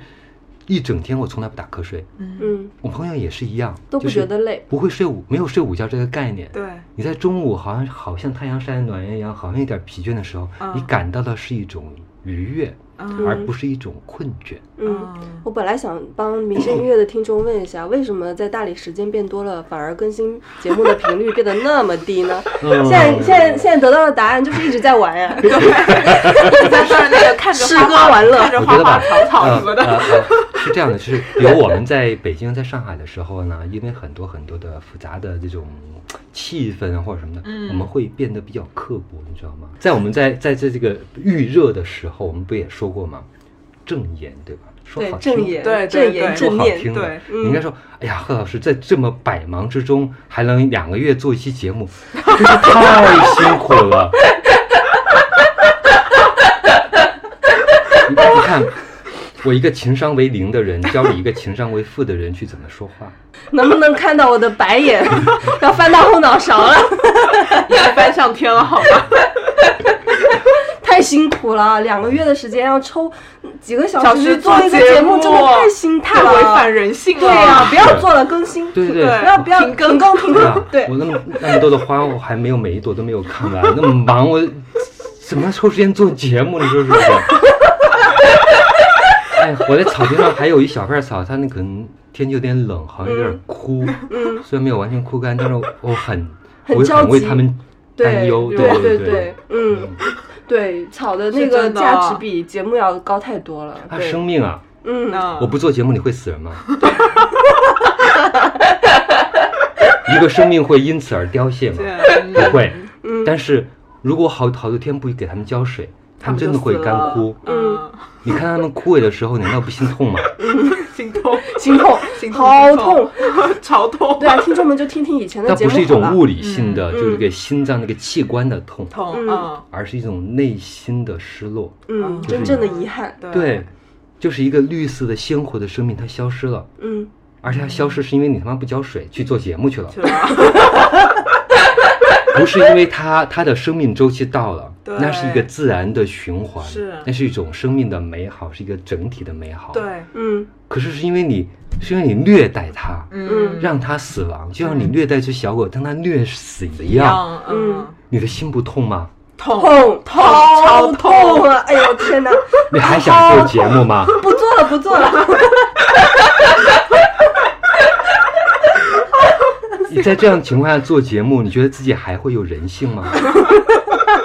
你觉得自己不会失去与这个自然的整体的关联性 吗？天啊，我们等会嗯儿拿两桶水下去浇花好吗？去把楼下的花嗯浇对，一都浇，虽浇然一不是遍我的。啊， 对，不用不浇用不一用下，，楼下会有会有那个园园丁林的园林工人，他们会教，他们会浇，嗯你浇的过多，如果那个身它体又会性不死好，会把那个那个根对吧？嗯，根会泡死的。对，本来我们的那个节目提纲里面还会问啊，嗯呃，那个贺老师在大理会不会感受到一些所谓的存在主义危机？现在嗯，不用问了呀 对，不用问了，感觉根本没有。如何抵抗虚无？没有，没有虚 无。没有这个问题，应该是在放在几年前，我们在北京的时候啊嗯可以问这个问题。对对对，我不觉得这里面有一种那种本更本显的虚无。我认为所有东西都那么实在，嗯那么的真实啊嗯，那么的贴近你的生活，而不像大城市一样。大城市我们贴近的是符号，嗯，我们用各种来符号来互相交换，对对吧？我们在微信上发出各种的符号，嗯，达到了这种意义的共通，或者形成一个什么样的结论或者共识。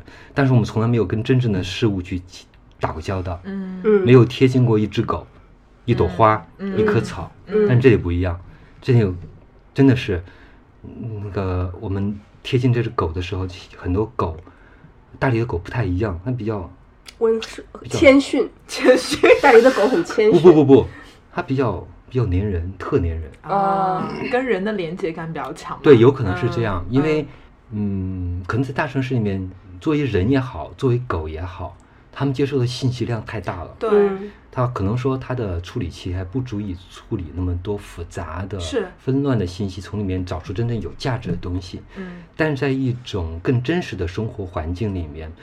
它所有所处的所有东西就是真实的，你嗯不需要去筛选，你只对 需要感受和接受就好了。对，嗯我觉得大城市的狗我是不敢碰的，就我觉得嗯大城市的狗跟大城市的人一样，他们很有防备心，对他们会对于一些危险的东西会很有预判，所以其实可能这本我对身没它有错，我对它不是一个危险，但是它会觉得我是一个危险，所以会对我很防备。嗯但是在大理遇到的狗，它没有这种防御机制吧？嗯能这么说吗？所以我每次去撸它，我第一次见到那个狗，你撸它，它就会对你翻肚子。你说的是小白家的狗吗？小白家小白家的狗是对这样，那个嗯边牧嘛，它本来很聪明，嗯对，然后呢，我们朋友的朋友，他们有哦，不是朋友们，现在也是我的朋友了。 朋友家里面，他那个狗是一个杜土宾狗跟，呃，你说的是另外一个朋友，我哦嗯说的是嗯另外另外的朋朋友友。太多了。他的狗是一个拉布拉多和土狗的一个串儿，嗯嗯嗯、长得不大，就嗯它长已经长大了，它就这么大，嗯就是可能够半人嗯长，长度就有半个人那么吧。嗯呃腰以下，嗯呃腰以上这种半个人的长度不大，但是呢特别的通人性。嗯我也不能说真的是通人性，因为我毕竟以前没有养过狗，我不知道狗是不是都那么鸡 贼， 太鸡贼了，就是它看你会撒娇，你知道吗？啊，它看你，但是它不是会对所有人撒娇，它它会看人。嗯，看人下第菜一，碟可。能说这个人跟他可能有天然的亲近感。我觉得我们人是可以从狗身上学到的，实际上是这么一种东西，就是对于其他的生物的一种天然的感受。嗯，嗯你看狗，它对它看分看人的时候，它不会去给你打分，对不对？对，不会去给你做 KPI 考核，你满多少分我就跟我 就给你撒个娇，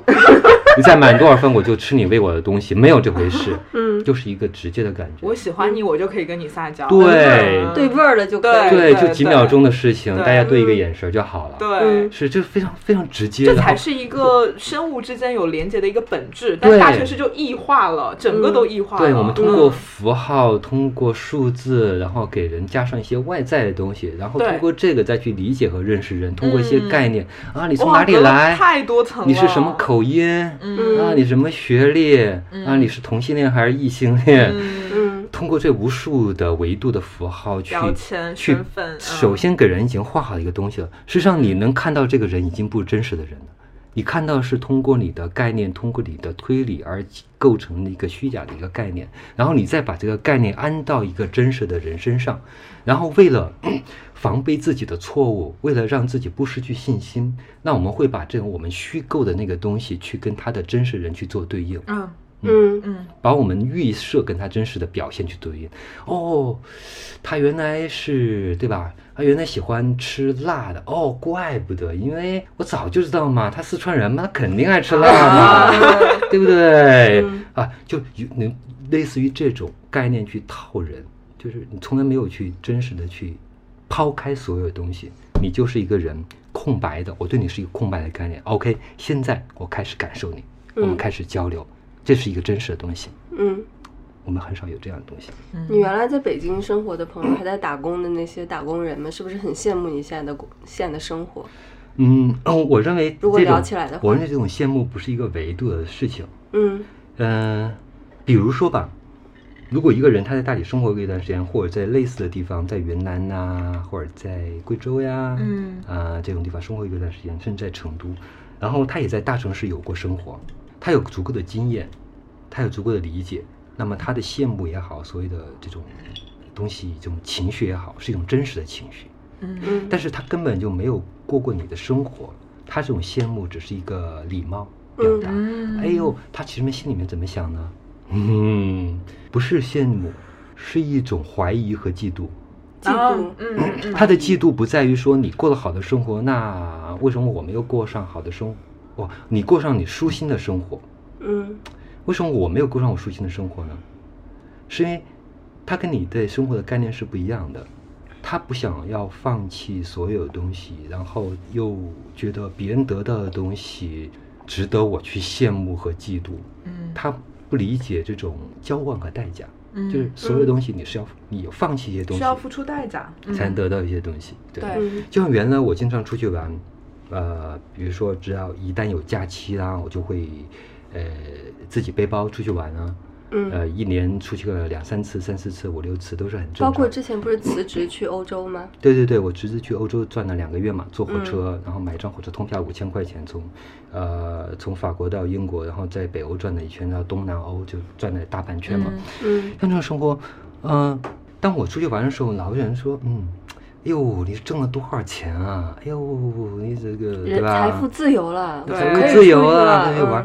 其实我不认为是这么一个概念，我就是一种生活方式是不一样的。嗯有人可能说你花几千、花几千块钱、花几万块钱买一个手机，嗯啊、买一件衣服，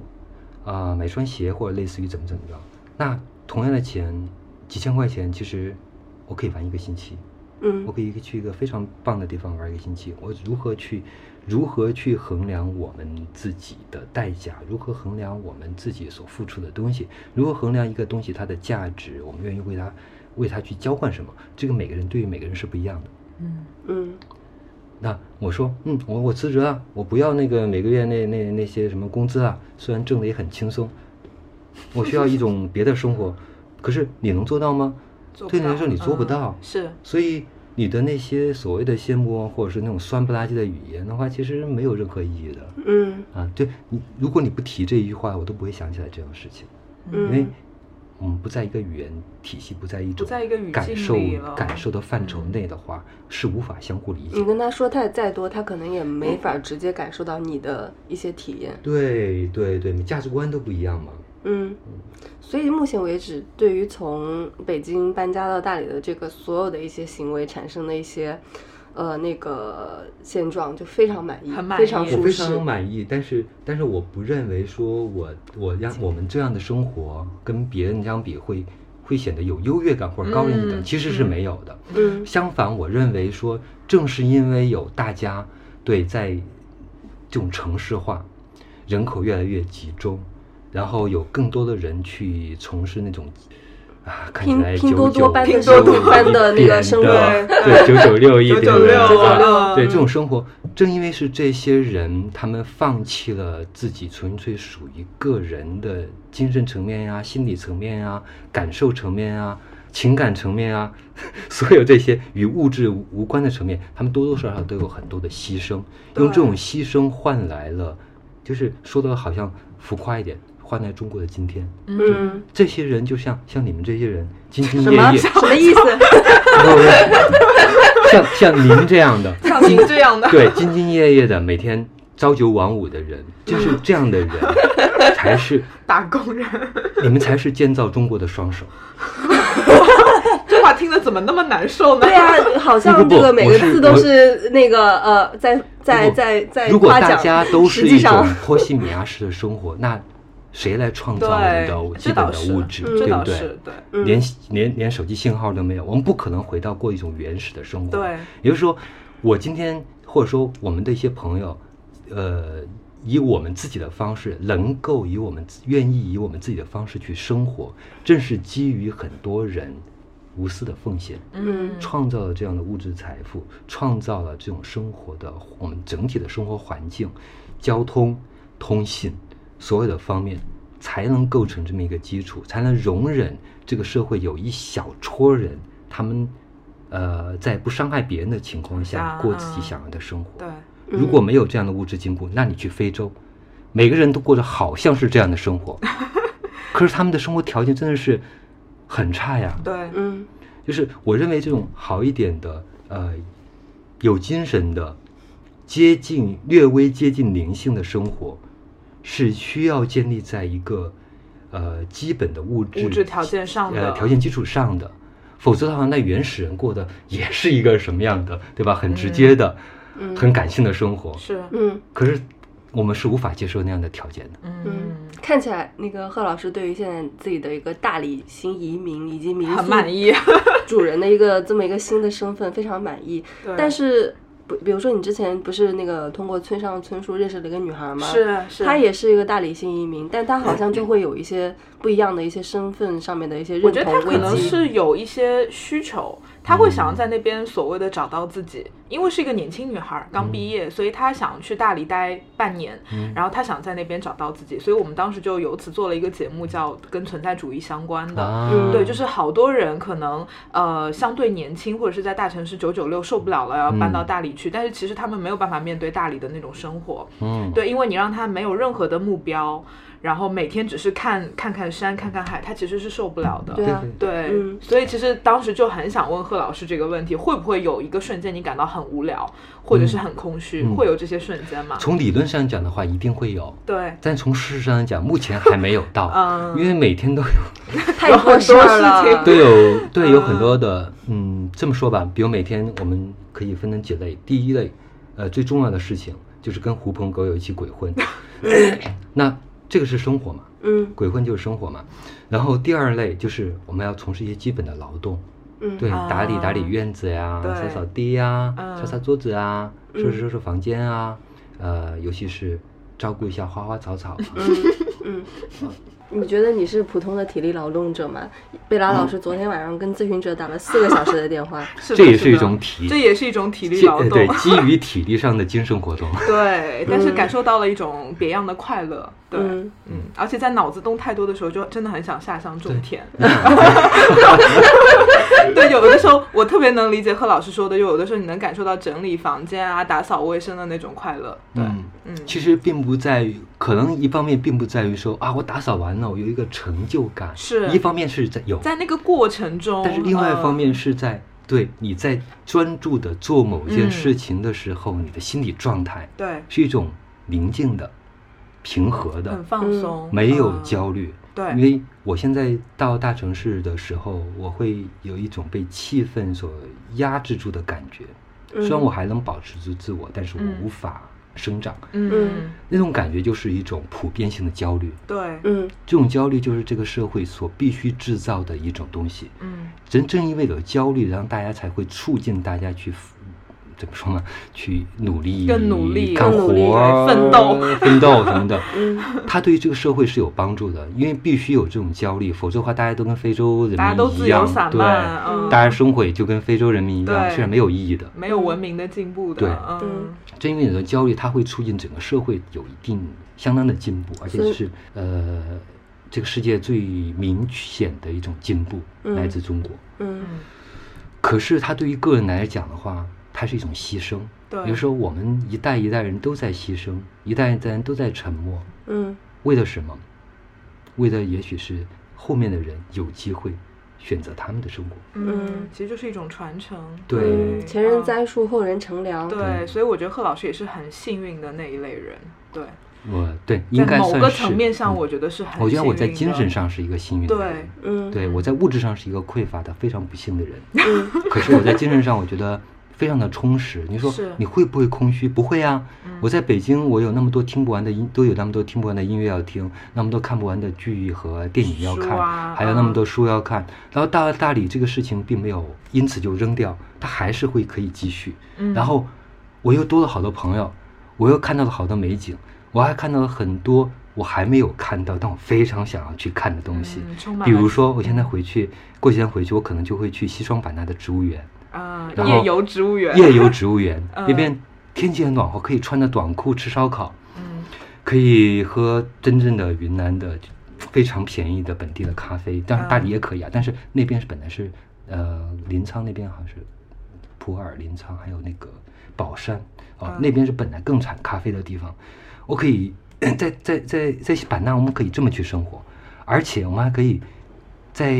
晚上去看版纳那些亚热带、热带的奇异的植物，会发出夜光的那一种，也许会啊，嗯我不知道，但是我们充满期待。对，嗯甚至我现在不去设想，到时候我能看到什么。嗯，我看到任何一个东西都是生命的一种奇迹。哇，嗯这种真的是整个充盈的感觉，嗯而不是真正像大城市里的那种虚无感。比如说放换在你二三十岁的时候，让你一下子从北京搬到大理，你觉得你那个时候会适应吗？也许会，也许不会。嗯嗯嗯，因为像刚才那个贝拉说的，你们之前的一个朋友，他是说所谓找回自我，对吧？找他因到为自我可能对说我我可能比较负面的呃推测一下，就是说他从来没有发现过自我，嗯也就是说他从来习惯于在不是习惯以后只能生活在大城市里面，就是他认为在大城市里面他迷失了自我，对，而那个真正自我在哪里呢？其实他并不知道，是，嗯，所以他要通过一些别的方式去找回自我。嗯这样的人我觉得很很正常，很自然。嗯但是这个问题对我来说其实是不存在的，嗯我从来就没有说我需要去找回自我，因为我自我一直在我这儿， 你自我太大了，我丢，我想扔都扔不掉。 对，太大了，huge， 占满了贺老师整个人。对，整个人都是自我，就是自我不需要去找回，而是说嗯它本来就在你身上为嗯自我找一个更适合他生长的环环境而已。嗯对我认可，我认可。原来他可能是他在那儿，但是他生长起来有点费劲，就像呃，就像一盆一盆一盆草一盆 花，你用塑料纸把它包起来，或者你把它做了很多的限制，是，即使它不死，它有很顽强的生命力，嗯，自我有很顽强的生命力，它不死，但它无法生长，是或者生长变得可能会走向一种畸形。嗯，但是如果你放开这个束缚，让它去自然的生长，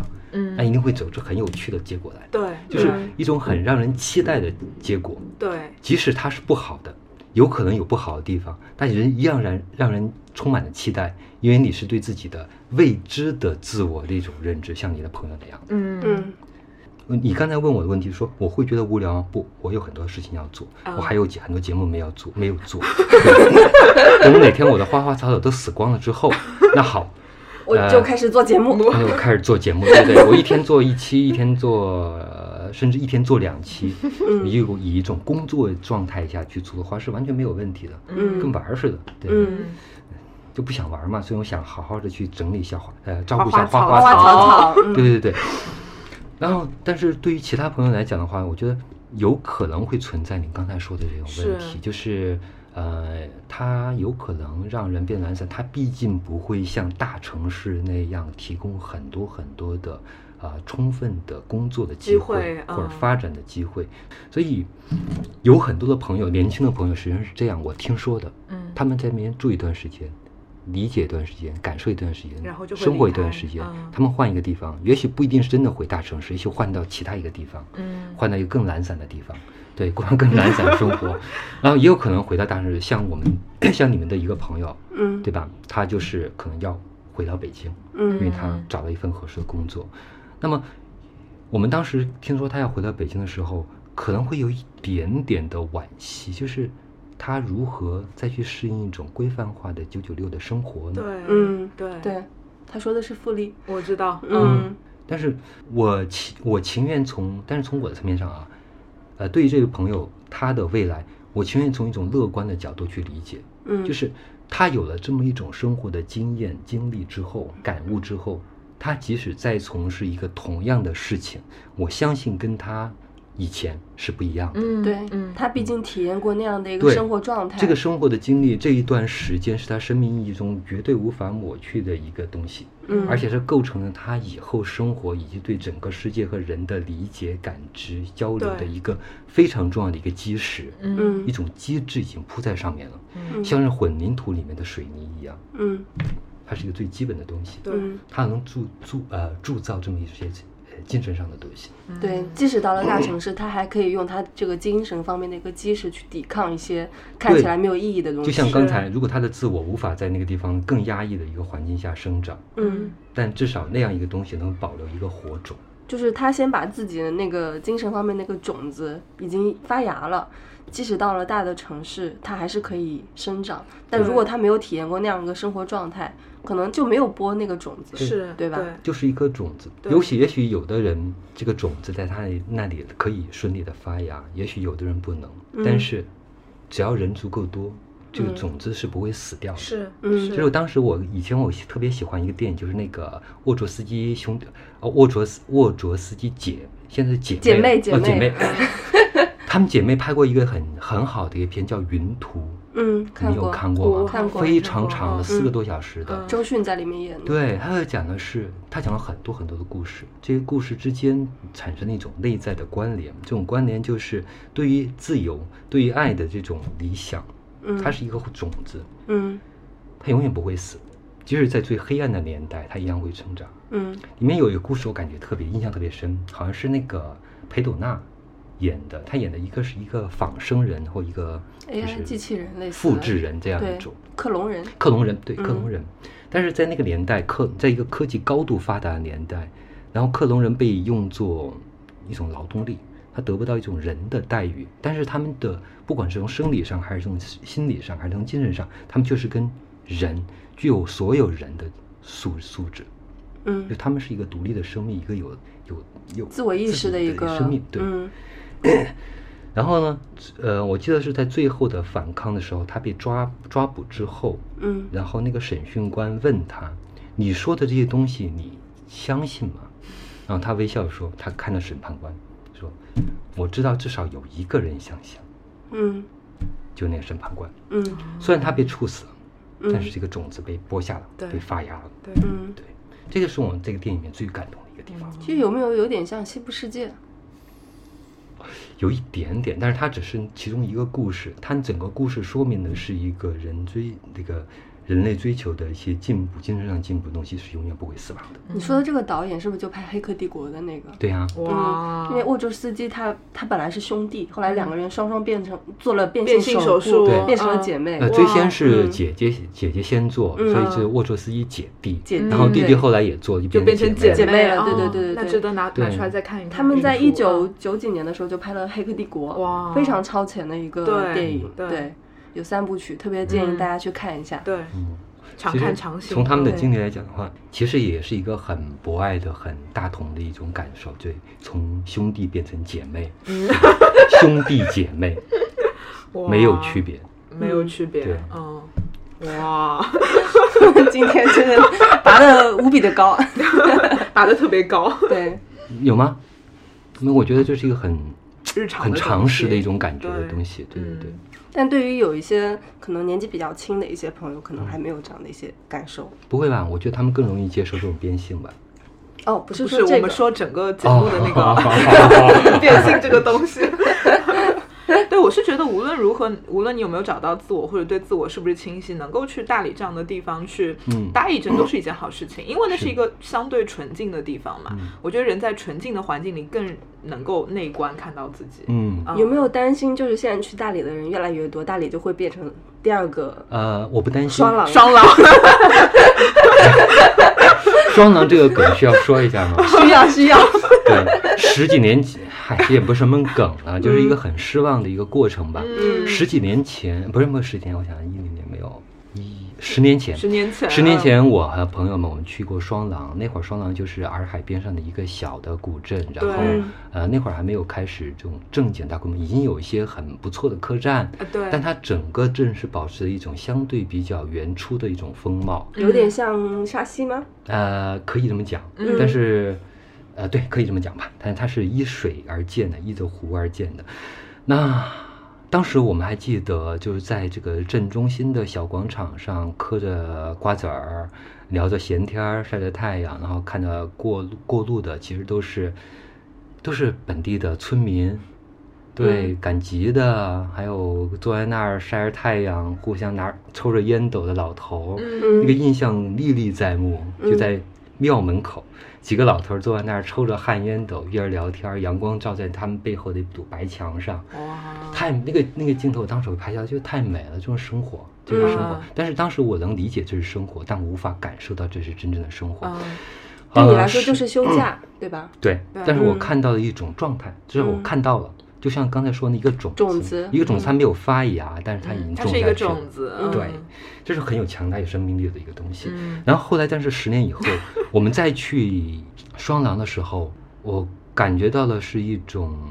如果一个人完全没有去过，那么他去的时候就跟中国无数的新修的古镇是一样的。嗯，嗯，对，比如在重庆也是，就经常会有，对吧？呃，动不动新修一个古镇什么嗯的，好展可现笑一哎！个我们来修一个古镇正 吧。吧，对我有一个朋友嘛，他是在重庆一家美术馆工作啊，他还会给我讲，他说：“哎，昨天我妈跟我说，说我们那边又新修一古镇，我们去去逛逛。太讽刺了，” 然后，但是对于我一个以前去过的人，感受到一种原初的美好的人，我是决然无法接受的。就是不需要去做分析，你处在那样一个气场里面，觉得无比的搞笑和荒诞。你想做的唯一的事就是逃离，找出 口，赶紧 走，赶紧赶跑。紧走。嗯，对，这些东西我在义乌都能买到，我上这儿买干嘛跑呀？这儿来干嘛呢？对，摆了一一条长街上全摆着义乌货，嗯，我在这儿干嘛？人山人海，但我全不是担游心客。。嗯但，是刚才你所问的问题非常好，我不担心大理，嗯因为大理很大，双廊只是大理的一个，就是大理是一个州，对嗯呃，州地级的一个地方，大理白族自治嗯州，自治州然后嗯大理市是大理州下面的一个嗯核心主主要的一个中心城市，啊，嗯嗯大理市下面还有很多的县，嗯，是对，那个大理市那个双廊呢，只是大理州下面的大理市是下面的大理的一个村儿里一个镇，因为大理已经开发和还没有开发和值得去玩儿的地方或值得去探索的地方真是太多，嗯像诺邓一样。诺邓那个村子，它的旅基基础旅游设施，包括路牌这些东西，都是已经齐备了，包括一些，呃，介绍这些嗯呃遗迹啊，介绍一些古宅呀、这些牌子，呃，都已经很齐备，但是并没有特别多的人来，因嗯为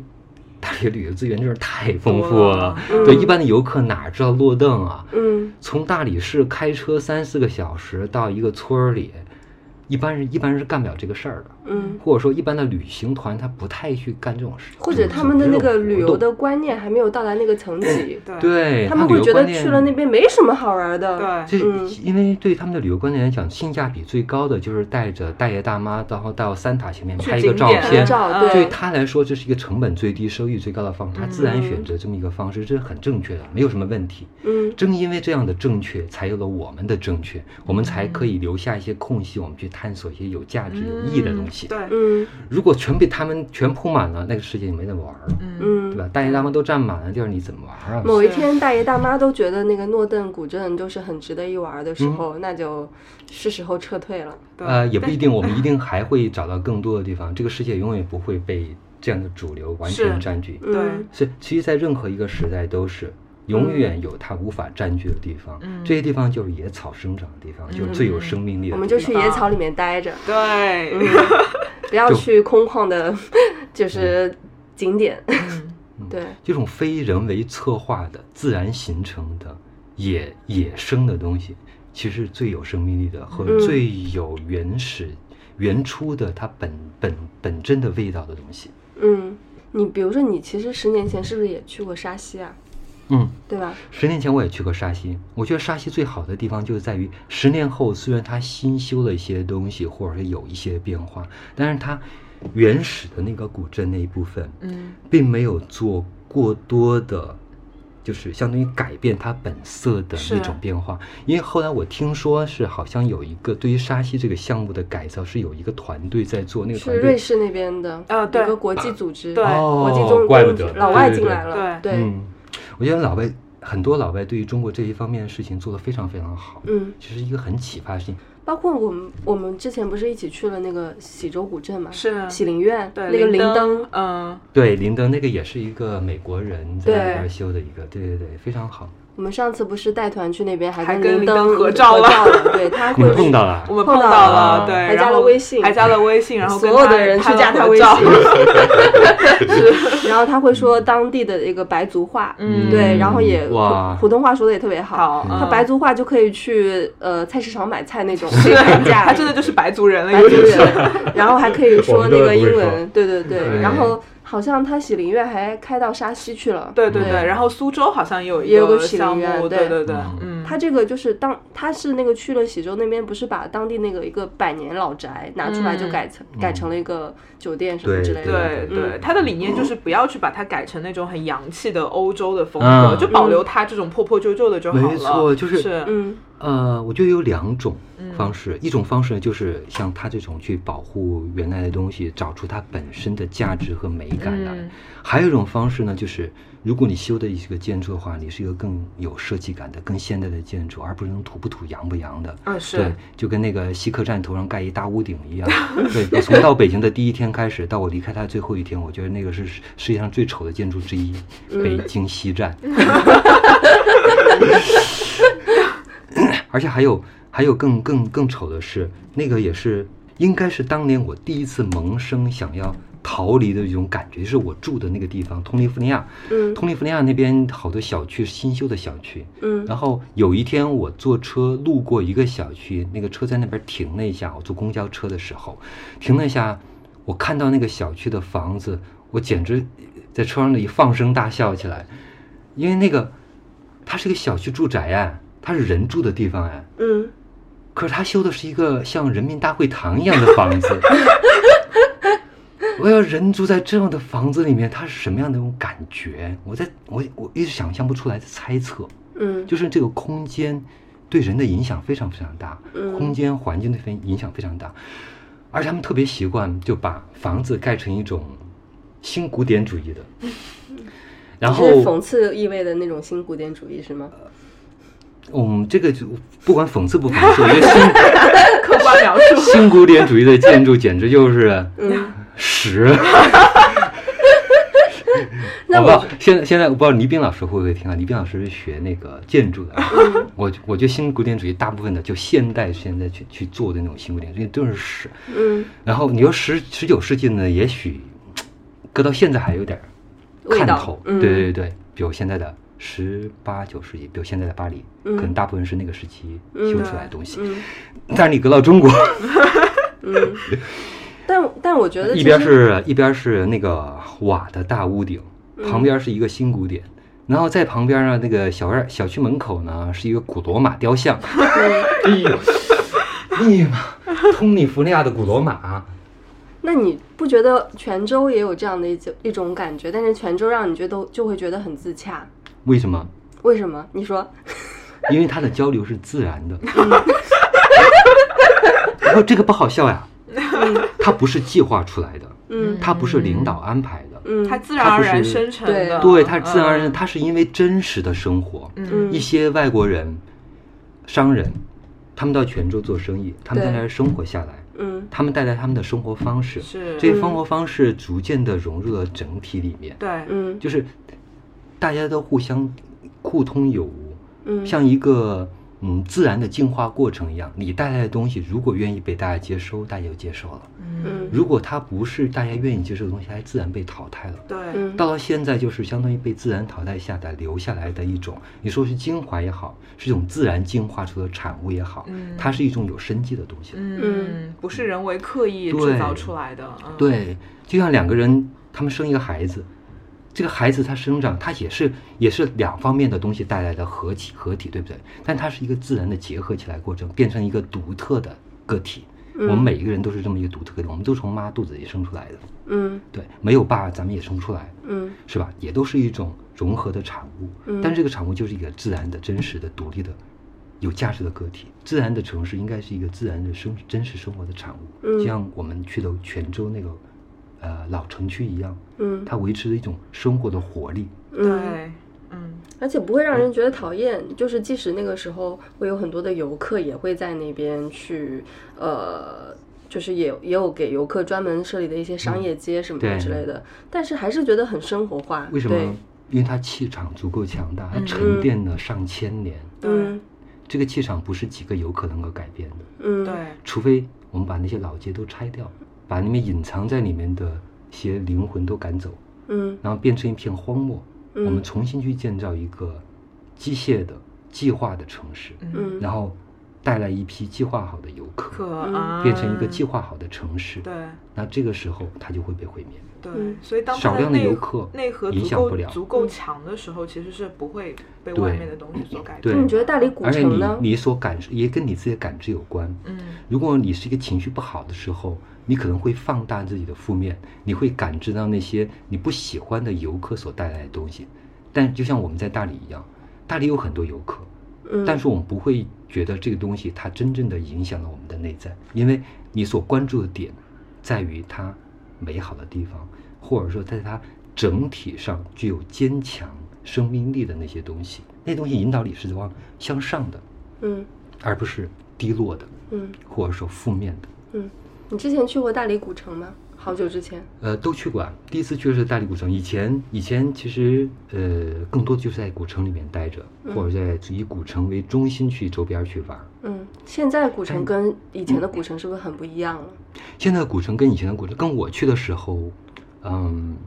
怎么说呢？因为我当时去的时候，我是一个游客的身份去的，对我对它的认知是极也是极其有限的。嗯而现在呢，虽然我在大理待过一段时间，我待的时间还太短，我还不到半年，而且我住的地方也不住在古城里嗯面，所以去古城去理解这个地方也是比较少，这是我比较缺失的一个地方。所以嗯你要说它两前者前后两者的比较，以我自己有限的经验来讲，我不觉得有一个本质性的变化。嗯在大理古城里面，就算现在我们一样可以找到九月啊，或者九月你看周边的一些街区，是嗯，大理的古城其实是一个很有趣的一个东西。怎么说呢？我觉得大理古城在中国的古城里面算是相对比较大的一个地方。嗯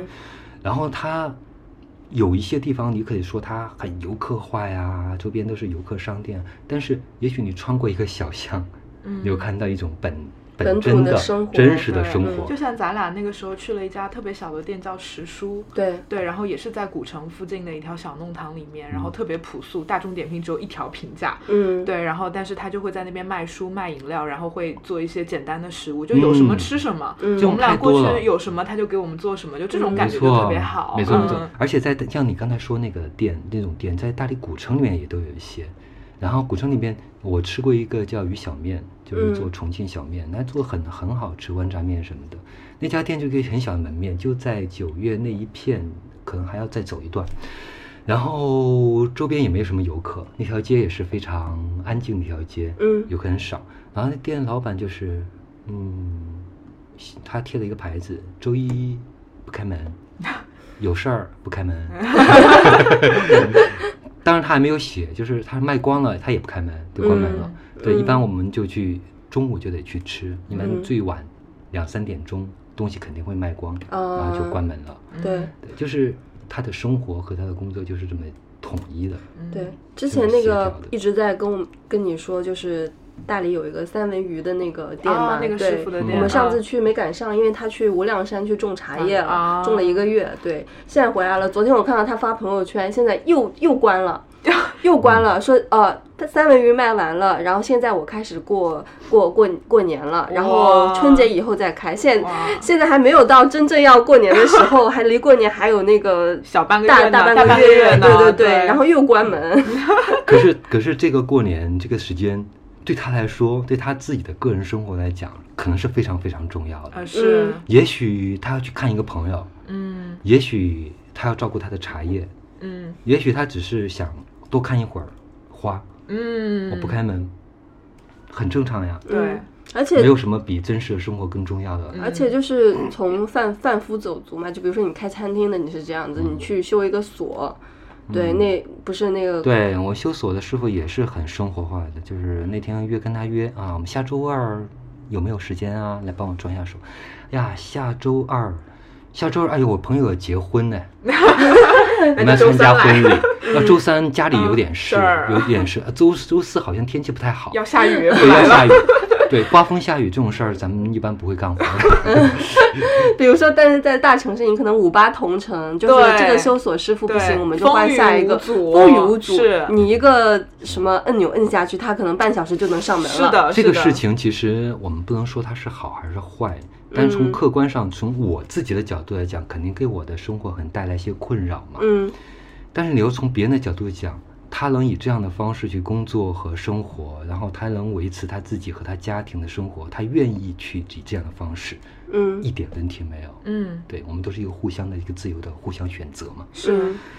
如果如果一定要怀恋的话，那一定怀那一定要怀恋大城市的话，那我略微怀念的就是大城市的一些服务效率，嗯啊对包括对于服务的意识，嗯在那边可能是不太存在这个问题，嗯，对 不太存在这种自由概散念。漫， 大家都比较随性，对比较对自由，想干就干，不想干就休息一下。所以这它存在很多的不可预期性。嗯，对，比如说我的房间可能阿姨今天来不能不能来打扫，我也没有找到合适的啊、那一定会对我造成很大影响，可能我就不接这个客人啦，嗯，嗯，或者我只能可安排遭别到的了方客人式的啦，投诉 对，遭到客人都或者我给他安排啊，你去我们邻居家住吧， 嗯我们对家嗯没打扫干净， 农家 乐，嗯嗯对，这一点可能是唯一呃，我目前感受到的唯一的一个比较重要的问题，嗯就是服务。嗯，对，但也没办法呀，就这样子。那个城市的氛围就是这个样懒子，对懒就是散里没面散，所办有法的人都是这样，也就没有没有办法要去双标别人，是对，，只 能只能接受它，接受它，适应它，找到一个是相对合适的办法嗯去处对理 嗯。嗯嗯，，我靠，我们已经录了两个，两个小时 了，两个小时啊 对对啊，你们大纲说完了 吗？早说完了，说完了，连讲了很多 内容。 那咱们差不多，咱们吃橘子吧。来了，结束一下，然后我们开始那个吃橘子。对。然后今天非常感谢慧宇老师来参加我们节目的录制，对，然然后后包括之前有跟贺老师不是有线下的合作嘛，民宿之类的，希望将来跟他也会有新的合作。对，慧宇老师赚大钱，是嗯，民宿赚大钱， 民宿赚大钱，对，不赚大钱，这个对，这是一个好的一个良好的祝愿，但是赚大钱是不可能的，嗯，也没指望这个对。要赚大钱的话，呃，那个房价也不能这么便宜了，嗯是不是？ 尤其就希望说每个人都能过上自己喜呃嗯相对比较倾向的生活。嗯，然后呢，如果有机会的话，其实不一定是大理，我也不是为自己去做广告，因为大理有一万家民宿，是你也不一定会来住我这里。但我觉得说，我们可以尝试在有条件的情况下，改变一下自己的生活的环境，嗯，不是永久的改变，没有什么是永久的，我们只是尝试一些新的东西去体验它，也许能够找到一些启发。嗯，嗯，好，那你最后有什么想对我们听众说的吗？对，我觉得，嗯，专注的去做有价值的事情。嗯嗯，这个价值不在于说你挣了多少钱，或为这个或为人类精神进步做出了多少贡献，啊，这个是你们玄学能做的事情，不是一般人做的事情。我觉得价值在于真正的生活，嗯直接的生活。比如现在我们在吃橘子，橘子，嗯，吃橘子，我都是专心一意、专心致志的吃。对，然后呃，做节目不用专心致志，嗯但吃橘子要专心啊、嗯看一朵花，花，嗯嗯闻一朵它，闻一朵花的香味，嗯嗯泡一杯茶，嗯这是需要专心致志的，嗯，嗯，因为它值得。那我们今天节目就先这样，对祝大家都能在野草中生长，对，都能对享受真实的生活。都能享受吃一片橘子的快乐。对， 如果有是机会去大理的话，可以。选择贺老师的民宿，，对，但他性格有点怪哦。选择， 也可以不用选 择。对，因为大理还有很多，就是它的位置啊，比如更靠海啊，或者山上有很多很多的选择。嗯我嗯们觉得所有人都应该有希望，所有人都可以自由的选择，哇，嗯这个特别棒，嗯嗯嗯， 那包我括云南其他地方，我特别推荐，就是因为云南我所有的县这个呃区域吧，就是啊州州地州地级的区域啊我都去过，只有一个地方我还没有走，就是临沧。哦，临啊沧，对啊，然后我所有去过的州级的区域，云南区域我都推荐。哇，啊嗯都有特别多特别棒的地方，嗯去怒江峡谷，你看到那些信天主教的藏民，哦，你会觉得很奇异好。奇怪啊。傈僳族嗯他们在那边修了一个天主教堂，上面有一个废城，一个废弃的一个县城，对，你会觉得时空在穿越。嗯，你在那个县城，一个废弃的山上的县城里面，两边种了两排有法国梧桐，嗯好像走进了法租废弃的法租界一样，法租界你会不会觉得很穿越？嗯，然后在那个废弃的城市里面，一对农村的年轻男女在那儿举行婚礼，嗯你会觉得很穿越。他们的他们的床前挂着毛主席像，嗯 喝着自己酿的玉米酒，哇，浑浊的玉米酒，玉米酒很好喝。嗯但嗯劲儿特别大。嗯对，上上次我们去的时候，呃，我跟我的同学还有一个上海来的一个朋友，当时我们就一人喝了一一碗玉米酒，然后我们就闹腾了一晚上，喝上头了。上头了。后劲太大了，对嗯，然后大家都变得非常的，好像距离非常近一样。嗯，对，那上海哥们儿就跟我们唱歌，得喊就大声的练着诗歌，然后再唱说什么“你住长江头，我住长江 尾”，什么什么“天下是一家”，大概就是这种，就非常世界大同共产主义的一种呃感悟就出来了。然后在那个废弃的山城上面，每一个地方都很有趣。听完这期节目，可能原来的一些老听众会觉得贺老师变温和了。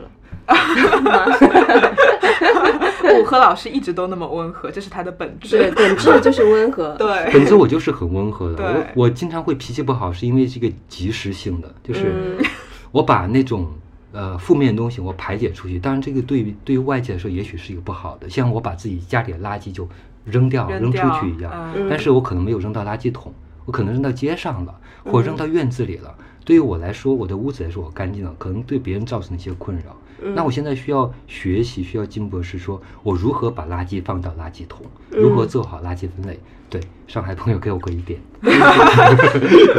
把把有害垃圾扔到有害的垃圾桶的箱子里面，对对，就把你那些有害的一些情绪扔到那个垃圾桶里面。对对对对对 对。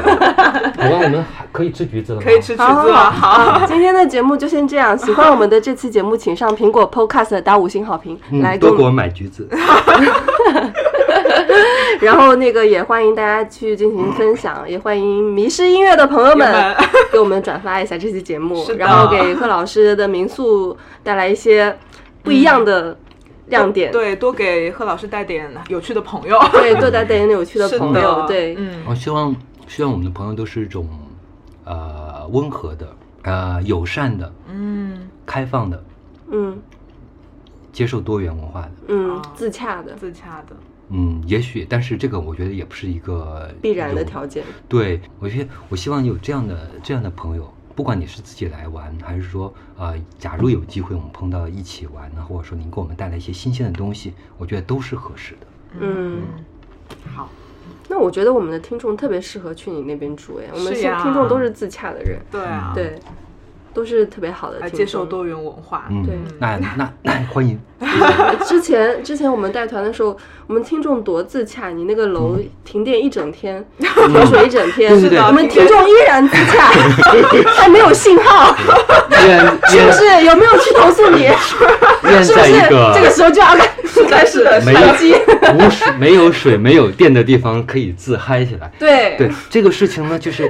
哎呀，我我也不能说这个应该应该应该问题在哪里，就是我们小地方就是它那个，哎呀，基础设施还是比大、嗯大城市要差比很多。不上对、嗯那边的话。可能是觉得大家都没事儿吧，停就停呗，然后一个嗯整个城市停一天什么的，对从早太停可到怕晚了。 而且都是临时通 知的，哎呀，今天我们要修点东西啊，今天天气不好，今天天气好，我们干活了啊，那那我们就停了啊。就都这种，这也是我们的可能说一种呃需要去理解的一种代价吧。好，那我们今天这样，好的，我们今天就先这样。喜欢我们的节目，请上苹果 Podcast 打五星好评。好啦，那就先这样喽，拜拜，拜拜拜拜。对啦，最后还有一件重要的事儿要跟大家说。如果你们对贺老师以及他在大理的民宿感兴趣的话，欢迎搜索我们的微信公众号“一意孤行 Detached Radio”，我们会在最新的一篇文章里面给大家指路，并且还为大家准备了一些小惊喜。记得关注我们，以获得相关信息哦。昨天我忘记你，今天却想起。空气中带着点幽微气息，黑暗的街道有发光的双翼，爱遍布就在前方。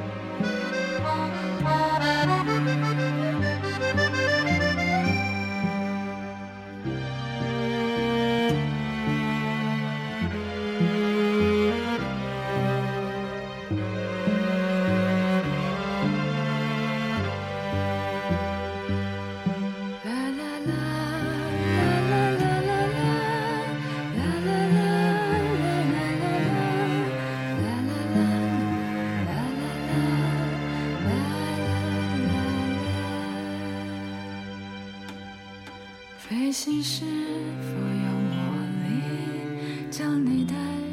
走远去，